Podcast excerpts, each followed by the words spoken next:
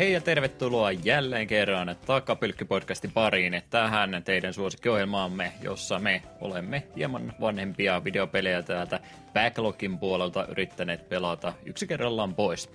Tämänkertainen jakso olisi järjestysnumeroltaan 130 ja julkaisupäivämäärä tälle tammikuun 18 vuonna 2022. Pääaiheena tällä kertaa olisi Level 5 kehittämä Nintendo DS-peli Inazuma Eleven vuodelta 2008. Siitä ja vähän muustakin juttelemassa ovat Juha, reilu peli, clap, clap, clap, reilu peli, meille Vilppi on täysin tarpeeton Lehtinen, en tiedä muistatko tuommoista piirrossarjaa, futistarinoita taisi sen nimi olla, sekä Eetu, mikä tulee, kärkkäri ylänurkkaa, Kaponen. Heipä hei, ja ky- kyllä muistan. En ju- muista juurikaan muuta kuin tuon tunnari, mutta se riittää.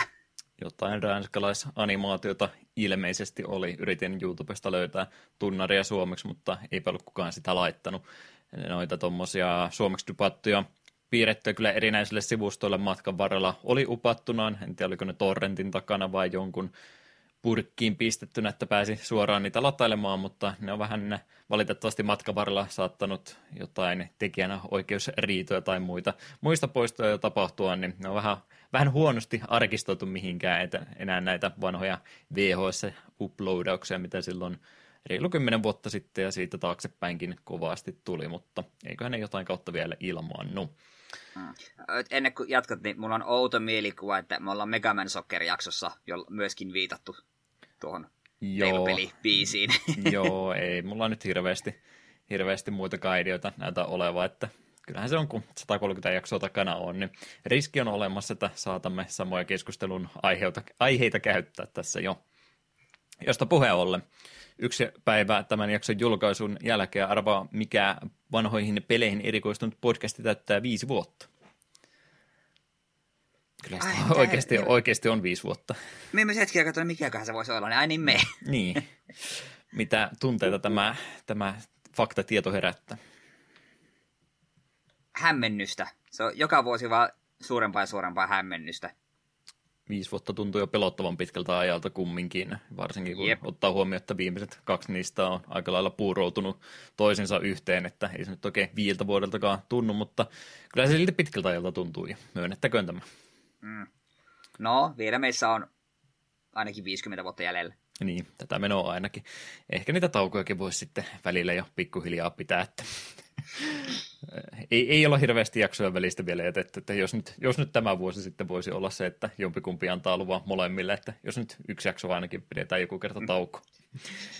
Eipä siinä, onhan tämä hyvää tämmöistä tota, rutinoitumista ainakin ja tiettyä tota, järjestelmällisyyttä tuohon viikkokalenteriin, että tietääpä ainakin, että joutuu, joutuu joka toinen sunnuntai aina uutta jaksoa nauhoittelemaan, niin onpa ainakin johonkin, mihinkä ankkuroitua elämässä kiinni. Mm, totta.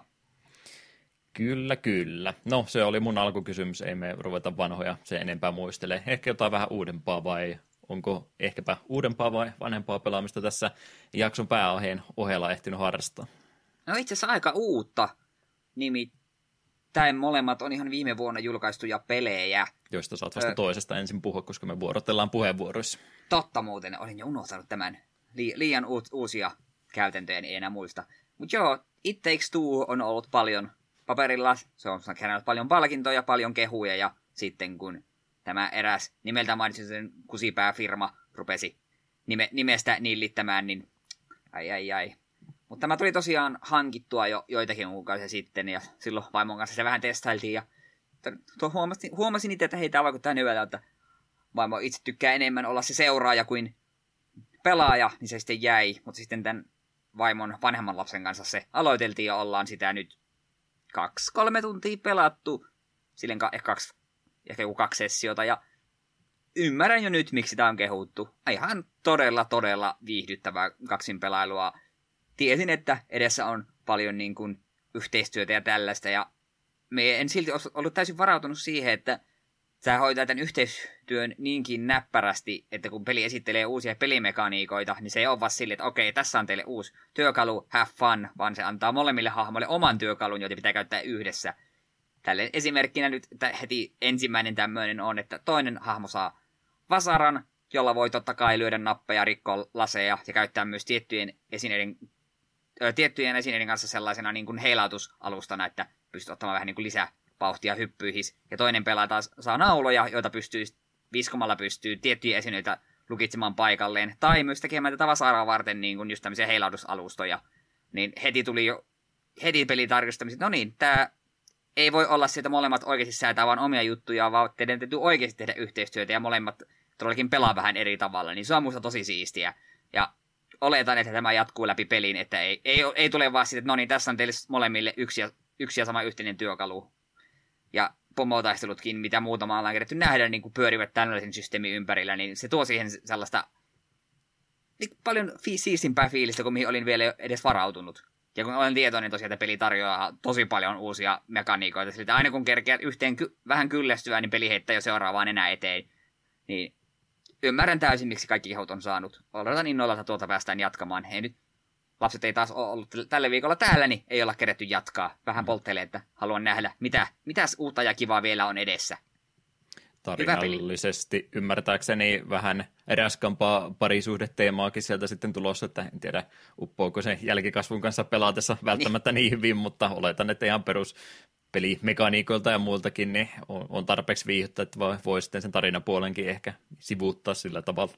Niin, ja siis sen verran, mitä nyt on ollut, on kuitenkin itse niin sitä tarinaa totta kai seurannut, niin vaikuttaa siis ihan, ihan perus kamppaileva parisuhde ja löydetään molemmista löytyy vikoja ja joutuu tekemään yhteistyötä, bla bla bla. Ihan, ihan hyvin käsikirjoilla silleen se vaikuttaa. Että ei ainakaan itsellä ole tullut semmoista fiilistä, että no niin, skipataan vaan kaikki vaan, niin itse haluan ainakin sitä ihan seurata. Onko tämä nyt sitten, että on aivan pakko pelata kooppina, että tässä ei pysty? On, aivan joo, pakko. Joo, se on mielestäni ihan hyvä asia vaan, että se veisi aika paljon sitä pois, jos sen voi sitten kumminkin itsekseen pelata. Niin, ei, ei se olisi lähellekään sama kokemus, koska väitäisin silloin toisi automaisesti paljon huonompi peli, koska ei se kuitenkaan ne pelimekaniikat niin mullistavia ole, mutta sitten kun sitä tehdään kahdestaan yhteistyötä, niin se niin kuin nostaa sitä välittyvästi uutoiselle levelille. Koska aika moni monin pelikin on semmoinen, että kyllähän esimerkiksi Towerfallista kovasti tykkää, mutta jos sitä pitäisi yksinään tahkoa iltaisin, niin ei se ehkä niin hauskaa olisi. Hmm. Mut kyllä, joo, kyllä. Ei, ei siitä sen enempää, kunhan peliä pidemmälle päästään ja läpi asti, niin tulen varmasti kehumaan vielä lisää. Sopii, sopii kyllä. Mä tajen omat tilpehörit hoitaa alta pois tässä ensin, mitä pelaamispuolella on harrastanut, ja sitä ennen kuin mä sitäkin ää, rupeen nopsaan purkamaan pois, niin valkkaapa yksi timesparelli täältä näin, ja saat, saat itse valita. About neljä tai viisi on joka pinossa enää jäljellä. Että on Keskellä se... näkyy oleva sliveri, niin mennään sille. Päällimmäinen sliveri siitä. Ja oli avaamatonkin jopa, jopa tällä kertaa. Joo, kaikki tilpehöri pelaaminen ensin alta pois. Mä on pieniä makupaloja erinäisistä peleistä tuossa pelannut. Se liittyy siihen, kun mä lupasin, että mä lupaan YouTubeen jotain, jotain videosarjaakin tänä vuonna tehdä, niin siihen liittyen niin en siitä nyt enempää, mutta verkkokaupalleistakin ostin tota yhden kiintolevyn lisää, että on nyt sitten pari teraa taas lisää tallennustilaa koneella, jota en todellakaan sitä varten tule niin paljon tarvittamaan, mutta ajattelin, että kun nyt tuossa hyvään hintaan olisi kaksiteräinen tota, tota, M2 muistia ja yksi slotti tuossa vapaana on, niin miksikö en sitä laittaisi, niin tuli se siihen iskettyä, niin täytyy sitä hyödyntää sitten tässä tuota kyseistä videoprojektia varten. En uskalla sanoa, milloin saan sitä tehtyä, koska olen laiska ihminen näköjään nykyäänsä, joka tykkää vaan kaikkia vanhaa pelata uudestaan, kuten Binding of Isaacia, jota mä oon jälleen uh-huh. kerran innostunut pelaamaan, ja olen näköjään mies syklissäni tällä hetkellä siinä, että jos saisin vain pelkkää Isaacia pelata, niin olisin ihan tyytyväinen, että tästä elämässä muuta tarvii kuin Binding of Isaac. Ei se väärin ole. Mm, mä en ole itsekään vieläkään sitä piistiä onnistunut voittamaan, koska pirun vaikea se vaihtoehtoinen reitti, että se nyt olisi se yksi tavoite, minkä mä haluaisin alta pois hoitaa, hoitaa kyllä, mutta mut, olen challengeja tehnyt pikkuhiljaa aina yksi kerrallaan pois ja yritän tosiaan sitä vaihtoehtoista reittiä mennä, kunnes sieltä tulee nokkinsa ja vaihan takaisin challengeja tekemään, että se on nyt mun sykli tuon kyseisen pelin kanssa viime aikoina ollut. Mm. Ennen kuin kortteilu, että voisi itse mainita Iisakista sen verran, että on sitä kanssa vähän yri- pelailu, niin pääsin Bethanilla chestiin, ja ei kun siis niin tuon, tuon, tuon, tuon Dark Roomiin, niin siellä lämpin sain alas, niin nyt, nyt vähän nyt miettinyt, pitäisikö seuraavaksi sitä Bethanilla joko Mega Seitan, tai sitten itsekin ruveta kokeilemaan sitä vaihtoehtoista reittiä, ja siellä näitä uusia superbosseja vastaan. Hmm. täytyy kyllä sanoa, että Bethany on tosi hauska hahmo, mutta se on kyllä tosi riippuvainen siitä, että saatko siihen sillä hyvän niin kuin tämmöisen aktivoitavan esineen, koska sä saat sille hyvän aktivoitavan esineen, missä on niin kuin alhainen charge, niin sit sä oot käytännössä kuolematon. Se, se on hauska hahmo. Mm. Mutta välillä sillä tulee tosi paskoja raneja, että siis, aha, ei, ei tule vaan mitään, mikä niin kuin edesauttaa Bethanin vahvuuksia. Joo, kyllä nämä vähän hyödykkeitä tarvitaan, että sen verran peli yleinen vaikeustaso noussut on, että ei peruspelaamisella välttämättä itsekään enää pärjää.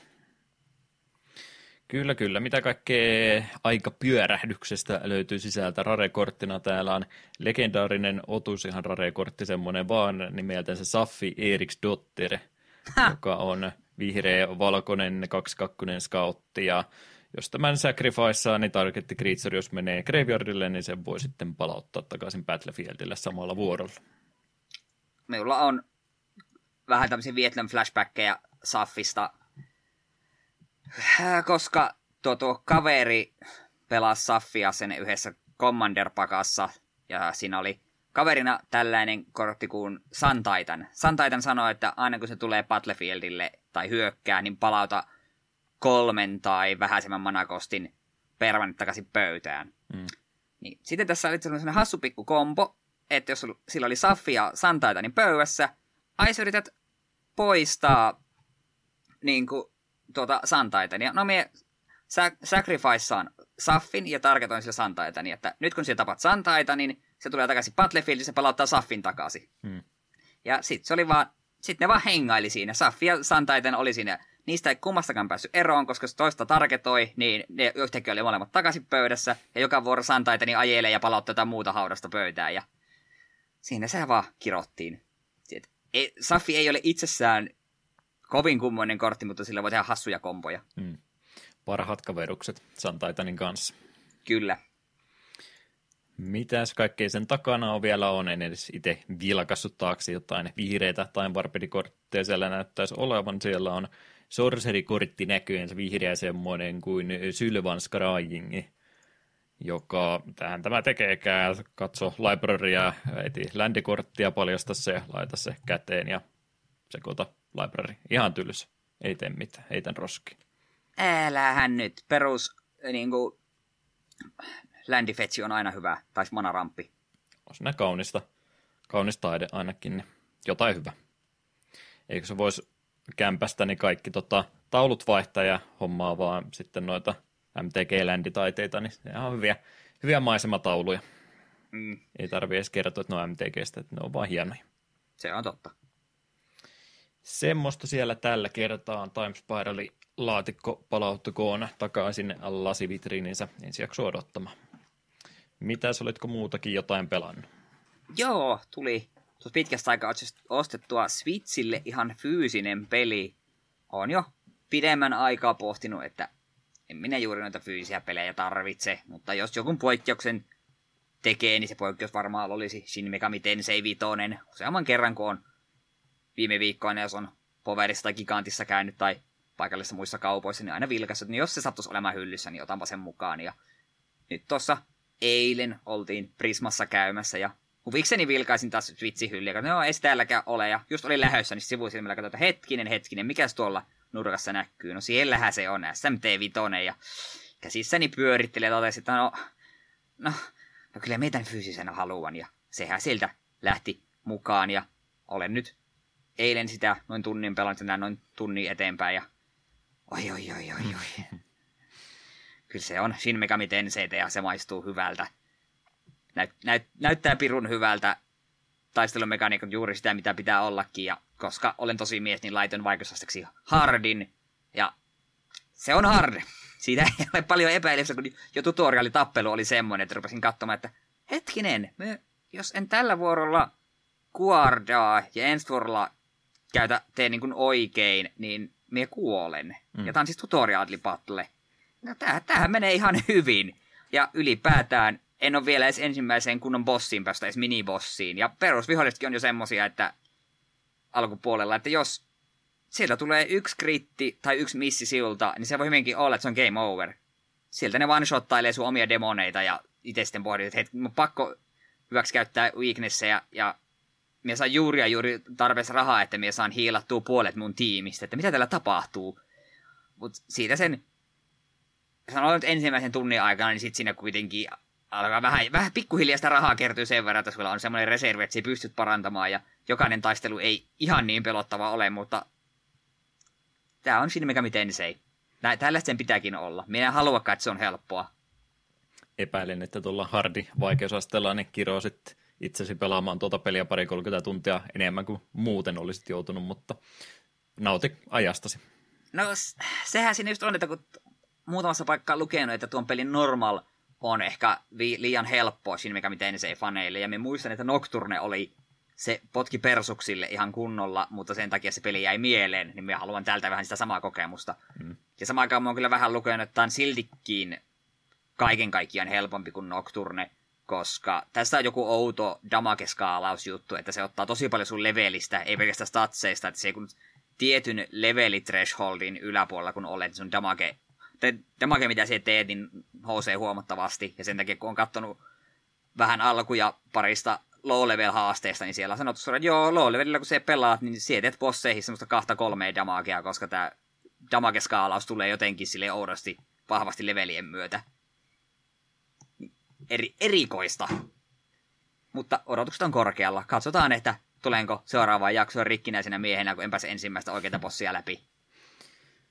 Tuo on tuommoisten pelin kanssa en rupea nyt todellakaan valittamaan, että onpas tämä podcastien tekeminen raskasta hommaa, koska se ei sitä ole, mutta sen verran tämmöisenkin yhteen jaksoon aikaa tulee aina poltettu, että semmoinen spontaani pelaaminen on viime vuosina aika kovasti jäänyt, jäänyt sivuun syrjilleen, varsinkin sitten kun JRPGstä puhutaan, niin joo, kyllähän mulla se SMT siellä hyllyssä on, mutta en sitten tiedä ne, vuoden toinen neljännes, että ehkä sitten joskus, joskus semmoista pääsisi aloittamaan. Syy sille, miksi sitä nyt voinut aloittaa, niin juuri tuommoisen vastaavanlaisen projektin tuli laito, eli nyt, nyt sitä Final Fantasy 7 remakea sitten vihdoin viimein, kun se PC-porttaus tuli, niin sitä nyt sitten ruvennut itse tässä viime, viime viikko, viikkoina harrastamaan pikkuhiljaa eteenpäin. Ja, ja muutenkin oli sillä että no, pelataan nyt sitä PC-versiosta, vaikka se pleikkari, pleikkarikin nyt vihdoin hyllystä löytyy, telkkarialta löytyy, niin ajattelin, että pelataan sitä PCtä nyt mieluummin, että jos, jos siitä jotain pientä, pientä ekstraa saisi irti. Ajatuksessa oli, että no mä nyt yleensä PCllä kun pelaan, niin mua nyt ei sillä tota, tietokoneen tuolissa pelaaminen ja muu sillä haittaa, että se on mitä mä yleensä pelaamiset teen, niin tällä työpisteellä muutenkin, mutta ajatus heräsi, että hetkinen, muuten tuossa on toi telkkari, ja onkohan mulla semmoista piuhaa, että mä voisin voisin tuon kumminkin laittaa telkkariin kiinni ja rupesin sitten miettimään, että miten tuo 3080 jaksaiskaan tuon, tuon pelin parissa, että ei mua nyt välttämättä tarvi ihan kaikkea irti ottaa pelistä, mutta sitten kun se ajatus lähti, että hetkinen, hetkinen, pistetäänpäs 4K-resoja päälle ja tuosta vähän 120 Hz näyttämään ja HDR-väritkin olisi ihan kivaa ja kaikkea, niin kyllä se Vince McMahon tuolissa nojautui taaksepäin niin innoissansa koko ajan, kun asetukset meni korkeammalle ja korkeammalle. Ja silti se about täydellisesti pyörii, pyörii tuollakin. Niin hyvää kannatti odottaa. Kyllä mä tykkään, että tuli tuota PC-versiota odoteltu. On se, on se pirun nätin näköinen peli. Onko se hyvä videopeli?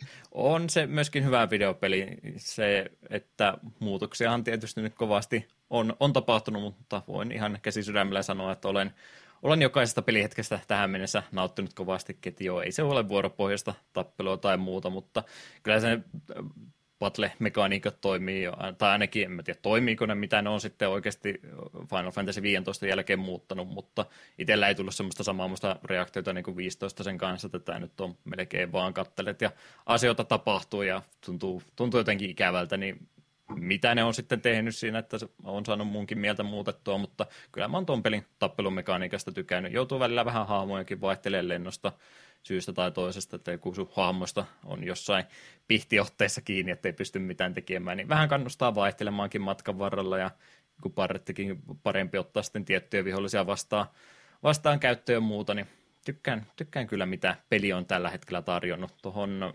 Airbusteri bossia asti nyt on, on pelannut jo siitä eteenpäin sitten, niin katsotaan lähteekö se kuinka omille poluillensa sen jälkeen, mutta kuten vähän sellainen, vaikka en ole kunnon spoilereita pelistä vielä saanutkaan, mutta ymmärrykseni on, että lähtee, lähtee kyllä omaa, omaa peliensä tekemään, niin olen tämän nyt moneen kertaan sanonut, mutta kerran vielä, että niin se minun mielestä pitää mennäkin, että jos nais tehnyt, tehnyt tästä näin monen sadan miljoonaa euron graafisen päivityksen, mutta olisi pitänyt sama vuoropohjaisen taistelumekaniikan ja muuta, niin se olisi ollut kyllä hukkaan heitetty tilaisuus, että niin paljon, saa, tehkää ihan kokonaan omaa peliä, ihan sama mitä te teette. Ei, ei ole niin pyhä tuo alkuperäinen peli, etteikö sitä saisi lähteä sitten omaa polkua siitä rakentamaan eri suuntaan. Alkuperäistä voi aina pelata. Se on hyvä peli, vaikka pitkään sitä periaatteesta jo vastustin. Vähän mielenkiinnolla ja puolittain pelolla odotan sitten tosiaan, kun Part 2 tulee, että miten se tarina siitä nyt menee ilman niitä spoilaa, miten tuo ykkönen loppuu, niin siinä on mm. tehty selväksi, että asiat ei voi mennä samalla tavalla. Mutta on se tosiaan se pelaaminen siinä on kiva, että loppujen lopuksi, että jos paljastuu, että Part 2 tarina on aivan hirveätä kuraa, ihan sama. Jos pelattavuus pysyy samana ja me pääsen tuota pelimekaniikkaa harrastamaan Sidillä ja kumppaneilla, niin tänne vaan. Mm. Sitten pelaa vaan Sidillä, koska Sid on paras hahmo. kyllä, kyllä. Joo, se ehkä noin, mua siis ne tarinalliset muutokset haittaa, mitä mä en nyt edes tiedäkään, mitä kaikkea sieltä tulossa. Ehkä mä vähän sitä, että kun ne sitä Sefirottia siinä vähän, vähän jo aikaisessa pitää, niin se oli muista hyvää, hyvää vahvuutta siinä alkuperäisessä, että Sefirotista vaan puhutti, puhuttiin niin kuin sivulausessa, että tämmöinen, tämmöinen hahmo on olemassa, mutta nähtiinkö me sitä edes ennen kakkoslevyn puolta, vai olisiko se jo ykkösen puolella ollut? Kyllähän melkein koko Midgari-osuus, niin eihän siinä Sefirottia vaan mainitaan. Joo, ei, ei siinä minun mielestä Sephirothia nähdä. Ensimmäisen kerran niin edes annetaan ymmärtää, että Sephiroth on edes jumalauta hengissä, niin on silloin, kun vähän Shinra Towerissa seurataan vähän verijälkiä ja siellä on vähän pahan näköinen meininki. Mm. Ja se flashback sitten vasta siellä Kalmin muista flashbackeissa, niin siellähän me ekan kerran niin kuin nähdään Sephiroth niin kuin hahmona. Yeah. Ja sekin on flashbacki.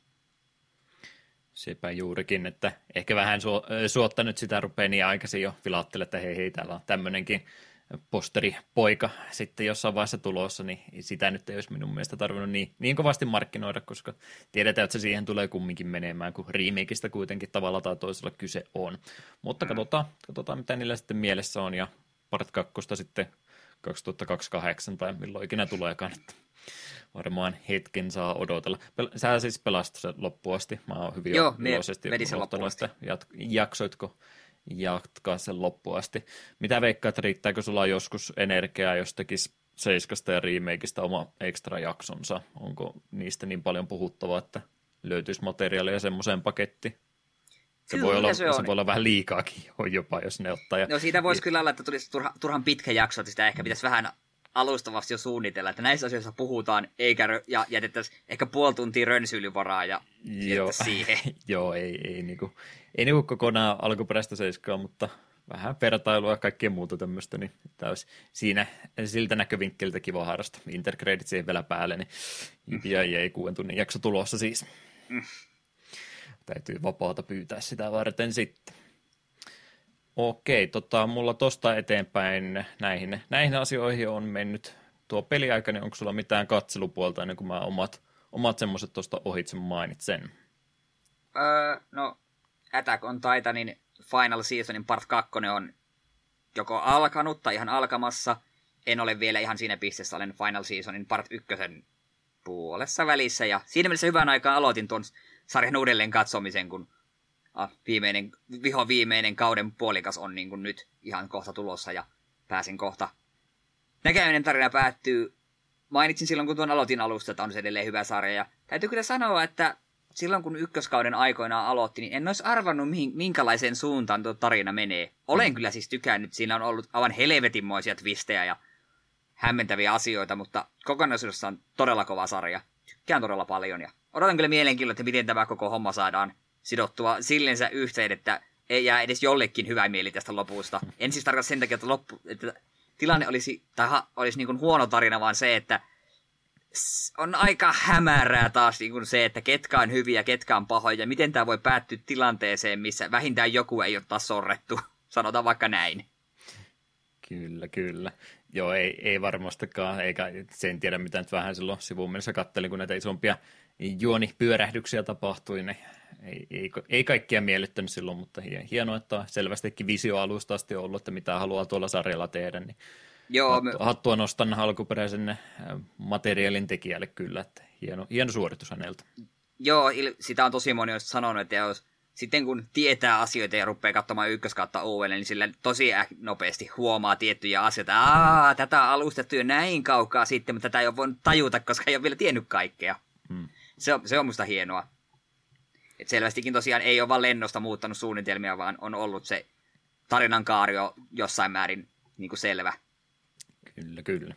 Ja ei pitkitä sarjaa 3000 jakson kuin One Piecea, vaan tällainen neljä kautta, josta kaksi viimeistä koostuu kahdesta niin kuin osasta, niin on minun mielestä aika, aika hyvä määrä. Sepä se. Sarja, jossa myöskin ehkä ketkä hyvien puolella, ketkä pahisten puolella, niin on ollut Fate-sarja, jota innostuin yhden yhden sarjallisen verran lisää tuossa kattelemaan Netflixin puolta nimellä, lisänimellä Apokrypha, joka ei varmaan yhtään mitään tarkoita, mutta ei tule silloin mainitsin, kun sen Fate Stay Nightin Bladeworks Unlimited. Bladeworksin kattelin, niin siinä oli se konsepti se, että seitsemän, seitsemän tota palvelijan maailman historiasta vastakkain isäntiensä kanssa ja voittaja vie kaiken, niin nyt on sitten tässä tota, spin-offisarjassa tai ilmeisesti jotain vaihtoehtoista, vaihtoehtoista tota, historiikkia ilmeisesti pyhä malja varastettu toisen maailmansodan aikaa ja sitten tuolta joku hetkinen Romania, joku perhe oli sen pitänyt itsellensä ja bla bla bla, jotain tämmöistä juttua kumminkin. Asia kumminkin, että tämä on niin ihan oma kokonaisuutensa ja asiat menee vähän eri tavalla, niin tässä on sitten laitettukin kaksi seitsemän, seitsemän hengen tiimiä vastakkain, niin siinä kun ajattelee, että okei, no täällä on varmaan hyvikset vastaan pahikset hengissä, mutta ei se oikeastaan ole, että siellä sitten molempien puolella on hahmo, josta, joihin tykästyy ja toisella, ää, samalla puolella myös hahmo, joihin ei tykästy, niin mietityttää sitten, että mihinkähän tämä sarja nyt sitten mahtaakaan mennä, että kumpaa puolta tässä nyt oikein kannattaa kannustaa ja onko tässä nyt mikä sitten, kannattaako tässä puolia edes kannustaa, koska homma on kumminkin tässäkin se, että sitten kun toinen puoli voittaa, niin sen jälkeen loput jäljelle jääneet voittajatiimin jäsenet sitten joutuukin selvittelemään, että jaha, kukas tämän pyhän Pyhän maljan pitää itsellänsä, joka sitten minkä tahansa toiveen toteuttaa ilman lisäehtoja. Niin tiivis 24 jakson no, toimintahenkinen paketti. Ei ole yhtä hyvin animoitu kuin tuo Unlimited Blade Works, mutta ihan kivaa semmoista hyttyviihdettä, sanottakoon näin. Ja noita Fate-sarjoja tuntuu niin kovasti olevan, että niitä ei varmaan katsomalla saa ikinä katsottua loppuun asti. Spin-offin spin-offia siitä eteenpäin. En tiedä kenelle suosittelen, mutta halusin nyt mainita, että tulipahan semmonenkin tuosta katsottua. Muuta katselupuolta, mitä tuossa harrastanut, mistä vielä ohi menne maininnat. Meidän rakas ystävämme Tohelot oli siellä Finransissa vähän Ape Escape 2 pelaamassa ja muutenkin tästä innostuneena kattelin yllättävän paljon ihan livenä suoraan. Tässä nyt on hetkinen, GameStone Quick oli viime viikolla, mä en katsonut sekuntiakaan sitä, nyt on varmaan ennätykset, että ennen, ennenkin ollut se, että äh, on Quickin kattominen vähentynyt vuosi vuodelta ja yleensä sitten jälkeenpäin katsonut tallenteita, niin nyt ei varmaan tuossa tallenteitakaan katsottu, että en tiedä, ei vaan se konsepti ei maistu, mutta tykkään sitä, kun suomen kielellä onkin tuommoinen pieni tehokas viikonloppu ja vähän erikoisempia pelivalintoja ja ihmisiä, joita mielellään seuraakin, niin tykkään Finransin materiaalista tällä hetkellä enemmän kuin mistään muusta. Kehut sinne suuntaan. Mm. En ole Finransien kerännyt katsoa yhtään, enkä myöskin Games and Quickia. Mä pari kertaa ollut tilaisuutena vilkastaa, että jos katsoisi Games and Quickia vähän aikaa, sitten siellä aina oli joku peli, mikä ei kiinnostanut yhtään, niin mm. okei, okay, no ei sitten katokkaan. Sepä se Finranssi on semmoinen taas pitellä, että kun innostuu aiheesta, niin se on ihan sama, kuka siellä pelaa ja miten siellä pelaa, niin jos vaan sopiva hetki on, niin tulee kyllä katseltuakin, vaikka samalla sitten kotitöitä tehdessä siinä samaan aikaan, kun sivusilmällä vilkulette, mitä siellä ruudulla tapahtuu tiedätkö sä, että mä kyllä speedrunaan tänä vuonna kanssa jotain. Kyllä, nyt, nyt on viime kerrasta niin kauan aikaa, että täytyy, täytyy tänä vuonna asia korjata. Olen, oi, oi, oi. olen motivoitunut. No niin, yes. Final Fantasy 7 remake. No Anna niin, siitä lähtee. Paljonkohan mahtaa tuntia siinäkin olla. Mä ajattelin, että mä ehdota läpäällä, että mä rupean obskuria speedrunaamaan, että se, voisi, se voisi olla vähän lyhkäisempi sitten siihen, siihen tarpeeseen. Final Fantasy 7 Remake Speedrun, katsotaan mitä täällä olisi. Original konsoli ollut 5,5 tuntia nopeimmillaan. Mm-hmm. Taidan sanoa, että joo, ehkä tämä saattaa olla pikkasen liikaa, ei ilman glitsejä 6, ja 6 tuntia 17 minuuttia. Tämä on, tämä olisi aikamoinen. Platinum prosentti olisi 18 tuntia, että Finrans, olisiko teillä aikaa? Mä tarvin about yhden kokonaisen päivän teidän ohjelmistosta, niin mä vedän platinat tosta. Voi olla kyllä semmoinen peli, että ihan näin kasuaalisesti tuleekin platinat sitä vedetty. Mutta katsotaan, miten sen kanssa käy. Muuta speedruniin liittyvää suoranaisestikin materiaalia, mitä olen tuolta YouTuben puolta jatkakoon Tohelotin suosituksilta. Hän oli mulle Dr. Svelmen nimistä YouTubettajaa kehunut, että katoppas tuommoista, kun oli tämmöistä yksityiskohtaisempaa speedrunin aiheista materiaalia YouTubesta pyytänyt, niin Dr. Svelmanilla on oikeastaan tällä hetkellä pelkästään JRPGihin liittyvää speedrun-tarinointua, ja eikä, eikä oikeastaan edes semmoisella tota, mm, Pappapaa, kukas tämä henkilö nyt on Summoning Salttia, anteeksi meni omituisen kauan muistaa henkilön nimi, niin ei, ei mitään semmoista mitenkä ole, mitenkä on tota, ennätys kehittynyt matkan varrella, sitäkin ohi mennessä on, mutta enemmänkin siinä, että hei nyt löytyi, löytyi tämmöinen tota, tota, kikka kolmonen, että miten esimerkiksi Final Fantasy ykkösessä random battleen tota, tulemista ja tämmöistä, niin miten siihen pystyy vaikuttaa kävelemällä tietyllä tavalla, niin tämmöistä oikein yksityiskohtaista e, johonkin tiettyyn temppuun liittyvää asiaa, niin semmoista materiaalia oikeastaan hänellä kaikkein eniten on, niin on, on niin yksityiskohtaista juttu, että ymmärrän kyllä, että ei välttämättä isolle yleisölle ole semmoista niin kiinnostavaa materiaalia kuin mitä muilta speedrun-aiheista materiaaleja tekijöiltä löytyy, mutta tykkään kyllä, että joku jaksaa tämmöisestäkin äh, ihan niin kuin tunteella ja taidolla kertoa ja videoitakin tehdä sen pohjalta.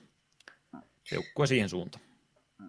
Jos se haluan lyhyempää speedrunia, niin me täällä vähän tutkiskelin. Inazuma Eleven tuo, tuo speedrun olisi vain 4 tuntia 5 minuuttia ja sitten se olisi any percent ja sitten Peabody percent, joka loppuu siihen, että olet Peabodyn saanut rekrytetty, niin se olisi 20 minuuttia. Aha, Peabody on joku meemihahmo siis, joka täytyy saada se oli sit, no puhutaan siitä myöhemmin, mutta Aha. kyllä olet varmasti sinäkin hänet rekrytoinut. Mm, toivotaan niin. Ei vaan muista, muista kaikkia nimeltä.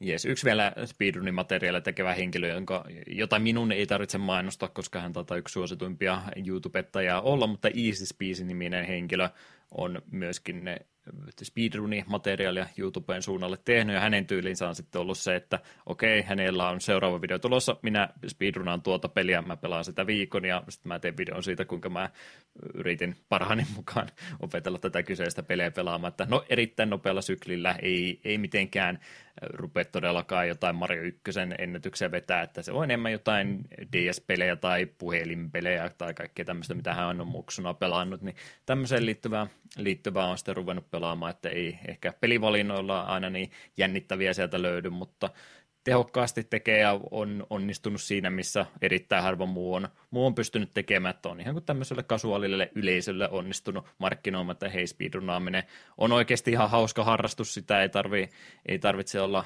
tota, aivan umpipaatunut nörtti ja tuhansia tunteja käyttää käyttää jonkun yhden pelin parissa, että sä pääsisit ehkä johonkin top 10 sijoituksella, vaan että ihan oikeasti ota vaan tuosta joku peli ja speedrunaa sitä, ja ei tämä nyt niin vakavaa, että oho, hupsista kekkaa tuossa tapahtui, tapahtui virhe, nyt meni viisi minuuttia hukkaan, mutta ei se mitään, jatketaan vaan eteenpäin, niin siinähän on onnistunut kyllä todella hyvin, että on onnistunut kaikille markkinoimaan. Tämä on ihan oikeasti kaikille soveltuvaa harrastusta, että ei muuta kuin siitä vaan joku omituinen, omituinen Android-puhelinpeli vaan speedrunaukseen. Kyllä sitäkin voi tällä tavalla pelata.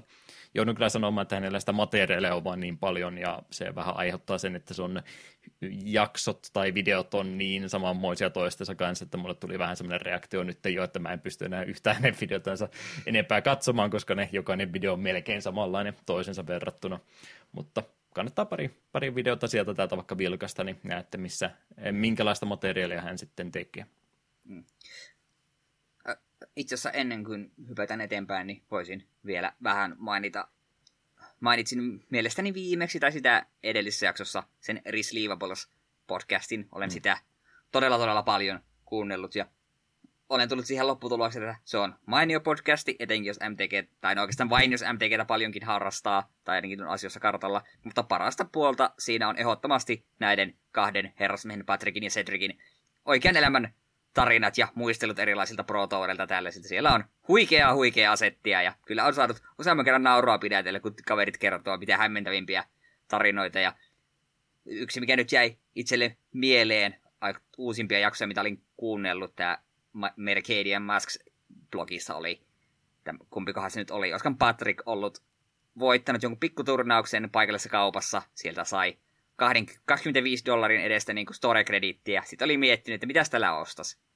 Tuossa olisi Foil, Richard Port, setin kallein kortti, tai tuommoinen Pikachu-pehmo. Mm. Päätyi Pikachu-pehmoon. Noin kaksi viikkoa myöhemmin Foili Richard Port oli 250 dollaria arvoinen.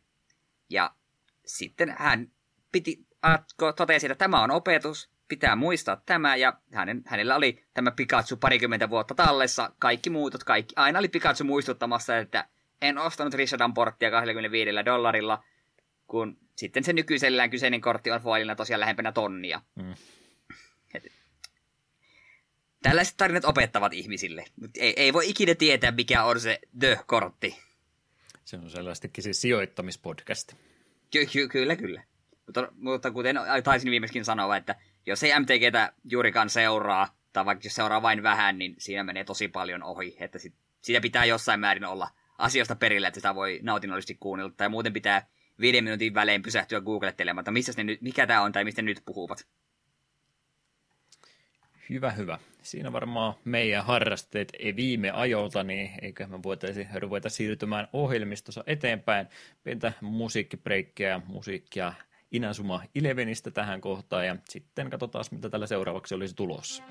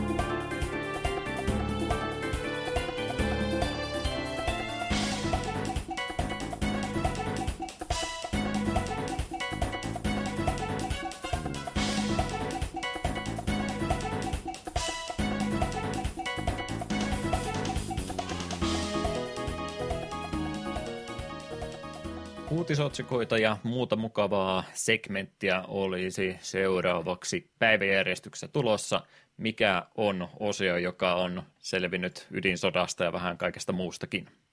Tänä päivänä pelihistoriassa, eli mitä tapahtui ainakin kymmenen vuotta sitten. Sitkästi jatkaa porskuttamista tämä osio eteenpäin, mutta vähän, vähän kärsinyt kolhuja viime aikoina, koska nyt me puhumme toivottavasti vain viidestä pelistä, ainakin pykälää enemmän, ja sitten ehkä ohi mennessä jotain muutakin voidaan mainita, mutta yritetään about viiteen rajoittaa tämä segmentti tänään ja tulevaisuudessa.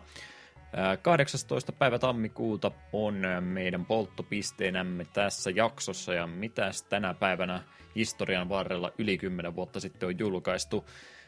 11 eh, vuotta sitten vuonna 2011 Sonin puolelta Pelisarja sai jatko-osaa nimeltään Little Big Planet 2, joka Pleikkari kolmoselle tänä päivänä Jenkeissä julkaistiin. Media Molecule on studio tämän takana ja Säkkipoikahan tässä nyt sitten seikkailee 2D-tasoloikka pelissä. Ja mitä näissä Little Big Planeteissa iso juttu oli, niin oli tämä omien kenttien jakaminen muiden pelaajien kanssa tärkeä myyntivaltti tuolle pelille. Ja ei nyt ihan Sonin maskotti sentään, mutta ainakin markkinointimateriaalissa kovasti esiintynyt hahmo on kyseessä. Oliko joku Little Big Planet Pleikkari Plussassa joskus? Hmm, en ole mm. kyllä ostanut ihan semmosena noita pelejä. Minun mielestä kolmonen oli, koska sen minä olen pelannut. Enkä mielestäni ole sitä... En tiedä yhtään. On saattanut olla jopa kakkonen ja kolmonen. Joo, Mut... mielestäni on jotain, jotain noista vähän matkaa pelannut, mutta en kyllä myönnä toisin ostamalla ostanut, että tiedä sitten mitä kautta on tullut vastaan. Onko mitään muita muistikuvia kyseinen pelisarja jättänyt mieleen? No siis ne on tasoa ihan kiva. Et ei ne niinku... Ei enempää, ei vähempää. Niin, ei... Kun on olemassa niin paljon parempaa tasoloikkaa, niin nuo on vähän sellaisia väliinputoajia. Joo, niissä välillä on ehkä ihan hauska pelleillä, voi niitä pistää suomallisäkin ha- hahmolle edes minkälaisia vaatteita ja silleen sen, joo, siinä on se tiettyä keräilyn iloja ja tällaista, mutta ei missään nimessä semmoista kovin mieleen jäävää, että jos haluaa ihan tasoloikkaa pelata, niin kaikki Mariot, kaikki Yoshit, kaikki menee, kirrepyt, kaikki menee heittämällä ohi. Niin varmasti Sony toivoi, että ne olisi saanut tuosta semmoisen ison suuren vuosikymmeniksi jää mieleen jäävän hahmon kautta sarja, mutta eipä taida niin käydä. Mm. Ja jos mun piti vielä mainita. Niin ja sitten tuo, vaikka tuo kenttien teko-ominaisuus on ihan siisti, mutta on se myös kyllä semmonen, että jos sillä haluaa hienoja kenttiä tehdä, niin se vaatii aikamoista panostusta, että kuka tahansa ei noin vaan tai jo hyvää kenttää siinä.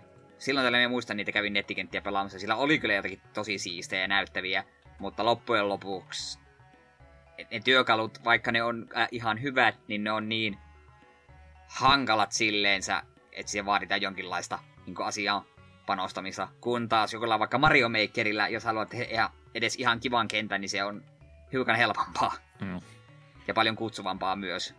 Sepä se, että varmaan Mario Makeri tuli sitten heidänkin ateriat syömään pois, että en tiedä mitenkä kysyntää jatkossa tämmöiselle pelille mahtaisikaan olla. Ehkä lisää Little Big Planet kartingia, niin sitten lähtee taas uuteen nousuun.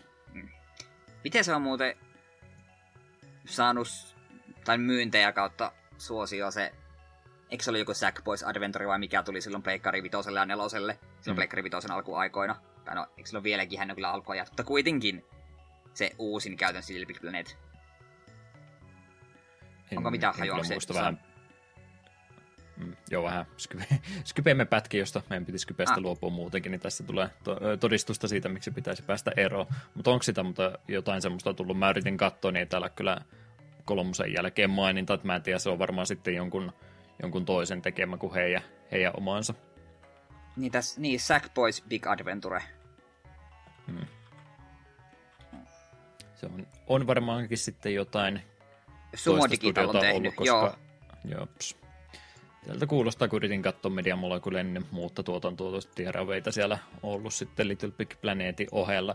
Tuo on semmoinen tota, kymyysysmerkki itselle. Yksi äh, mikä kiinnosti ja periaatteessa kiinnostaisi vieläkin, niin toi heidän tekemänsä Dreams, jos oot siitä nähnyt, mikä oli tää tämmönen peli enginen ja ihmiset tekee niitä omia pikkupelejänsä sen kautta, mikä tuli ihan Pleikkarin elosen viime hetkillä ulos, niin kun vitonen pistettiin kiertoon, niin ihmet ne ei tosta sitten PS5-portosta vieläkään tehnyt. Mä en tiedä, tarviiko se sitä välttämättä, ja voin sitä Pleikkari 4 peliä pelata Leikka vitosellakin, mutta tietysti kyllä toi Dreams muistaa itselle joskus ottaa. Sitä olisi ihan hauska silloin tällöin pelata. Mä tykkään tuommoista kokeellisista höpö-höpö-peleistä.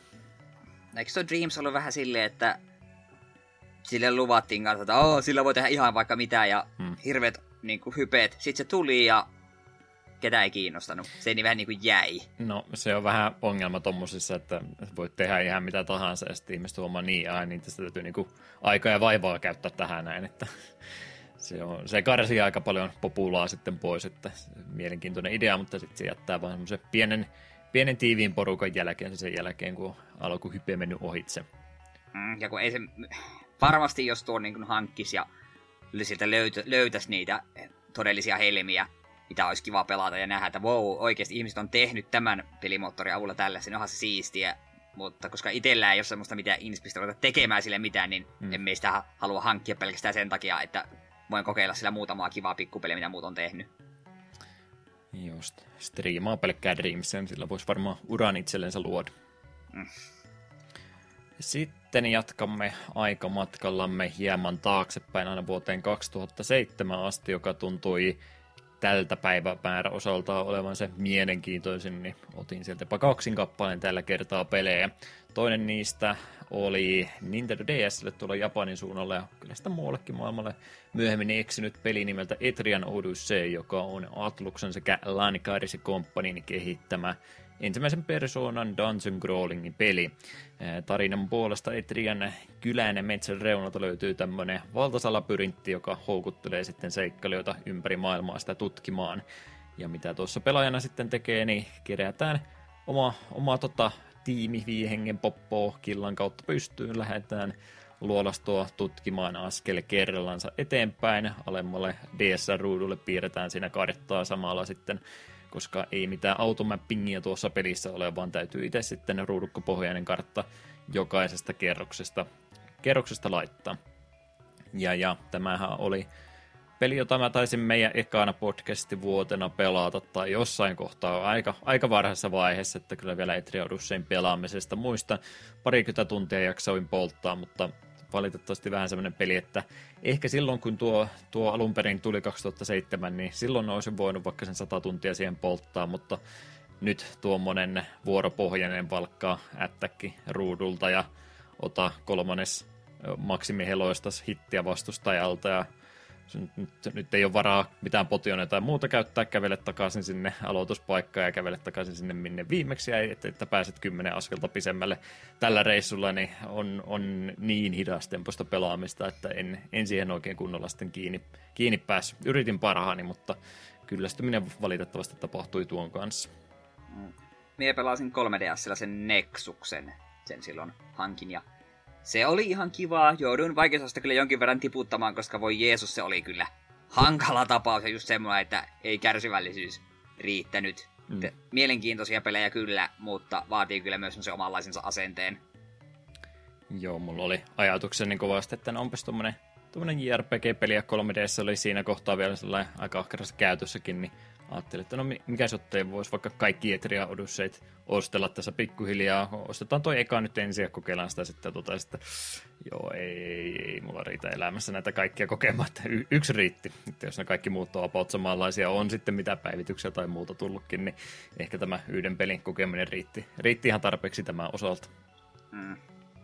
Ja melkein muista Nexuksessa ainakin tasolla sit se tarinapuoli oli vähän sitä pintapuolista. Se pääpaino oli sillä vaan jäänyt sillä dungeon crawlingilla. Niin. Ja kun se oli etenkin jo pelkästään normaalimmallakin vaikeusasteella niin aikamoista tervanjuontia, että ei, ei paljon virheitä ollut varaa tehdä ja eteneminen oli hidasta. Joo, syöppö, jos elämänsä tarvitsee, niin mikä siinä, mutta mulla nyt ei tällä hetkellä ainakaan semmoiselle tarvetta ole. Toinen peli myöskin DSL tänä päivänä julkaistu oli suosikki hahmomme Varjo, joka oli Master of Disguise, ei tota, tota pelissänsä seikkailut tänä päivänä Japanin suunnalla.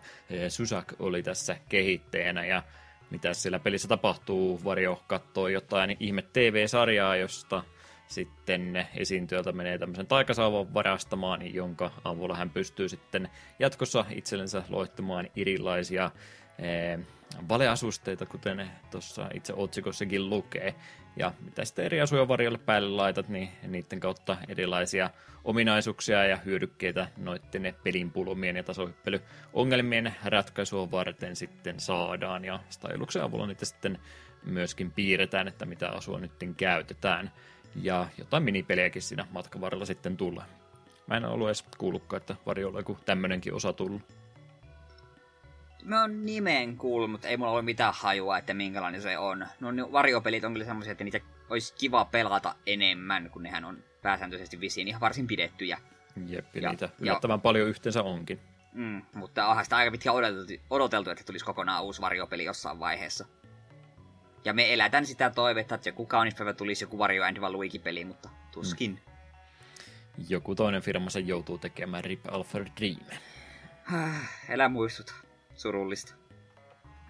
Pari vuotta hyppäämme ajassa vielä siitäkin taaksepäin vuonna 2005 eh, sarjakuvahahmo, jolla myöskin uskolliset faninsa löytyy, on Punisher, joka sai tänä päivänä oman pelinsä PClle, Xboxille sekä Pleikkori 2. Volition oli kehittäjänä tässä hommassa ja tämmöisestä kolmannen persoonan räiskintäpelistä enimmäkseen olisi kyse, jossa päähahmo Frank Castle ottaa sitten oikeiden omiin käsinsä ja siitä sitten ei muuta kuin verta roiskimaan. Oletko Punisherin suurin fani? En, niin et tiedän, miten se sen pääkalon logo näyttää, mutta en mitään muuta. Joo, vähän huonosti itsekin. Joudun kyllä myöntämään, että ei, ei tullut Punisheria niin paljon harrastettua, mutta tykätty hahmo on, vaikka ei nyt ö, kaiken tämä Marvel-hötön ohella niin välttämättä niin kirkkaasti loistelekaan, mutta Punisher-aiheesta materiaalia media kumminkin tasaisesti vieläkin tulee, että eläjä voi hyvin kyseinen hahmo edelleenkin tänä päivänä. Sitten vielä se viimeinen viides peli tällä kertaa. Tuosta taaksepäin yritin tarkkaan katsoa, että olisiko siellä jotain isompaa peliä ollut. En mielestäni oikein löytänyt, niin menin sitten oikein reippaasti ajasta taaksepäin aina vuoteen 87 asti. Siellä oli nimittäin Master System-peliä nimeltä Quartet, josta olen jotain kautta kuullut, kun oli ainut peruste, minkä takia sen tähän segmenttiin valitsin. Seikan omaa tuotantoa tässä kyseessä ja kaksi ulotteista tasohyppelyräiskintää tässä harrastetaan. Space Colony Number 9 on joutumassa alieneiden tuhomaksi, mutta onneksi sinä olet pelihahmona siellä laserkiväärin kanssa heiluttelemassa ja hoitelemassa ne pois päiviltä. Ja jotain muitakin työkaluja sitten löytyy, mitkä helpottaa näiden tuholaisten torjunnassa. Älä kysy liikaa enempää kysymyksiä tästä. Okei, okay, hyvä, koska mullekään ei kerro yhtään mitään. Mulla oli jos ihan muutama sekunti sitten vielä Master System Exclusives-listaus tuossa auki, kun mä mietin, että olisiko meidän kohta aika ruveta vähän Master Systemiäkin pelaamaan taas lisää, mutta ei tämä olla Exclu-peli ikään kuin en sitä sillä listalla huomannut. Että mullekin muullekin on se ilmeisesti sitten tullut. Run shooterista käytännössä kumminkin kyse vähän varhaisemmasta semmoisesta. Joo, oli vähän hiljaisempi päivämäärä tällä kertaa, mutta ihan hyvä vaan, ei veny tämä segmentti mahdottomasti. Eikä veny itse asiassa kyllä seuraavakaan segmentti, mitä siellä retroimissa uutisissa mahtaisi olla. Joo, täällä olisi tällainen uutinen. Vanhojen pelejen uudelleen julkaisuun panosta Zikkurat Interactive on päässyt entisen saksalaisen pelistudion ja julkaisin Rainbow Artsin kanssa sopimukseen yli 80 heidän omistamansa pelin uudelleen julkaisusta. Studio teki aikanaan pelejä muun muassa Commodore 64, Amigalle ja PClle, ja heidän pelijulkaisunsa kuuluvat esimerkiksi Logical, Lollipop, X-Out ja Mad TV. Tämähän voi tarkoittaa, että vaikka minkälaisia pelejä on tulossa uudelleen myyntiin isoa könttää ainakin tarjolla olisi, jotka myös todennäköisesti joudutaan isona könttänä myymään, koska no, ehkä Euroopan alueella on niitä, jotka sieltä niitä suosikkipelejänsäkin löytää, mutta näin maailmanlaajuisesti, niin ei mitään semmoista isoa, isoa, isoa peliä ole, mitä oikein pystyisi kansikuvaksi iskemään, että tämä tulee vihdoin viimein takaisin. Enimmäkseen vähän pienempää Eurooppa-julkaisua siis sieltä heillä tarjolla olisi. En vähättele todellakaan, mutta kuitenkin hienoa, että tämmöistäkin jotain kautta sitten saadaan tyrkylle. Ei ollut se enempää tosiaan julkaisumallista tai mistään muusta vielä puhetta, että tuleeko siellä tosiaan pakettikauppaa sitten vaan yksittäisiä pelijulkaisuja, mutta pidetään silmällä. Mad Tvistä nyt ainakin on kuullut. Mm.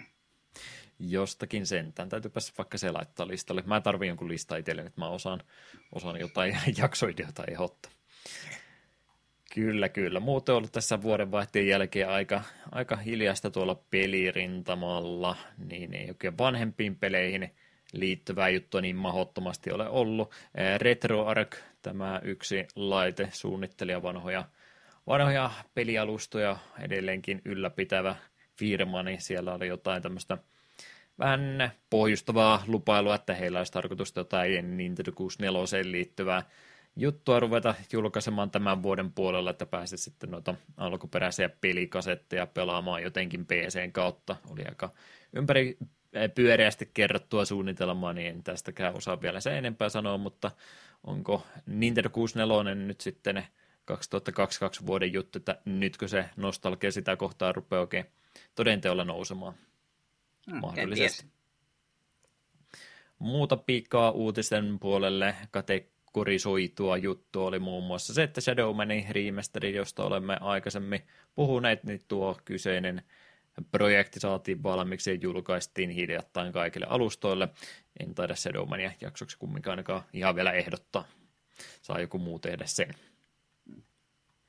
Ja tärkein uutinen ehdottomasti oli se, että Konami, meidän suosikki pelijulkaisijamme, on jälleen hyvän teossa ollut, sillä he ovat eh, Castlevania-pelisarjan 35-vuotissynttäreitä juhlineet ja oikein tyylikkäästi. He nimittäin laittavat 14 kappaletta erilaisia pelisarjaa liittyviä NFT-tuotteita myyntiin. Jipi. Ah, me toivon, että tuo helvetin NFT-roska häviää maapallolta mahdollisimman pian. Mä en nyt oikein vieläkään rehellisesti sanottuna koko juttua ymmärrä. Siis sä ostat jonkun, jonkun, jonkun tositteen, että sä omistat tämän digitaalisen kappaleen tästä näin, mutta niin, paina hiiren niin. oikeita klikkiä ja tallenna kuva koneellesi. Niin. niin. Ei, mutta sit sulla ei ole sitä tosi sitä uniikkia, mitä helvetin blockchain-kuittia sitä, että sä omistat sen oikeasti ja sitten jos sä omistat sen, niin sä voit myydä sen tosi isolla hinnalla eteenpäin ja jostain mm. syystä, jos se on ruma apinan kuva, niin se on vielä tosi arvokas tai kallis. Ja en... Ah, me on Twitterissä kanssa yrittänyt tätä hommaa vähän niin kuin se, että me kutakuinkin ymmärrän, miten homma toimii, me en vaan ymmärrä, miksi se toimii. Mm. Ja se on kyllä hieno fiilis, että tulee aina, kun on näitä porukkaa, että hei, tässä on taas näitä todisteita tästä, että miten hommat on mennyt tai helvettiä ja miten joku on feikannut, että oh, möin NFTn ja sen arvo oli tämä ja tämä, ja asiaa vähän tutkit, niin se möit sen itelles ja ku, vähän niin kuin kuvitteellisesti nostit sen arvoa, että hyvin tehty. Mm. Ja, äh, en, eh, en ymmärrä. Ja tuntuu, että aika monella on tosi suuria visioita, miten tämä NFT voisi toimia. Kun, ne on jotkut niin kuin väitti, että hei, miettikää nyt, jos NFT voisi toimia sillä tavalla, että jos sä ostat yhteen peliin skiniin, niin sit sä omistat sen skinin kaikissa peleissä.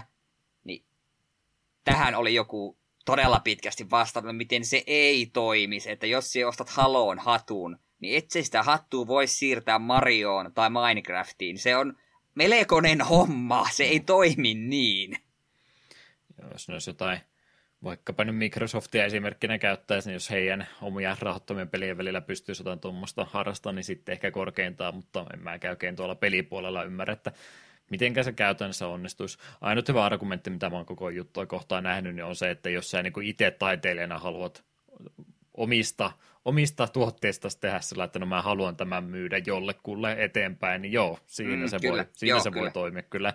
Ja, mutta sitten on nimenomaan näitä, jotka tekee näitä ihme-apinoita, mitkä näyttää niin kuin ne olisi jonkun Sonic Forcesin hahmon luonti läpi laitettu vaan eri hattuja niille samalle profiilille päälle uudestaan ja tämmöistä, niin ei, en näe mitään taiteellista arvoa ylipäätänsä näillä jutuilla. Ja sitten tulee välillä niitäkin vastaan, että on, on niin kuin vaan ihan luvatta myyty toisten tekemiä piirustuksia ja maalauksia ja tämmöisiä eteenpäin, ja sitten kun on ruvettu selvittelemään, että no, miten tässä oli näin käynyt, ja sitten kuulee vaan, että no, ostaja varokoon lol, mä sain rahat sulta, että hajoa aamuisin. Tuntuu 99 prosenttisesti huijaukselta koko juttu nyt vain. Sepä, ja se oli just tuo aiempi keskustelu, mistä mainitsin, siinä joku olisi sanonut, että no eikö se voisi oman pelifirman sisällä toimia, että ostat jossain Ubin pelissä jotain skinejä ja sitten olisi muissakin saman tai muissakin Ubin peleissä sille, no joo, se voisi toimia, mutta siihen ei tarvita NFTtä. Mm.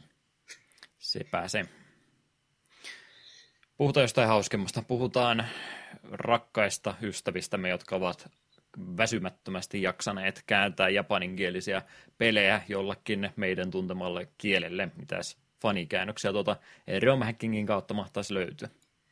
Joo, ensimmäisenä on Chaos Field, alun perin arcade-versioksi kehitetty vertikaalisesti scrollaava smuppi, ja siitä sen Dreamcast-porttaus kehittäjänä Milestone Inc. Vuonna 2004 julkaistu peli koostuu pelkistä pomotaisteluista viiten eri kenttään jaettuna.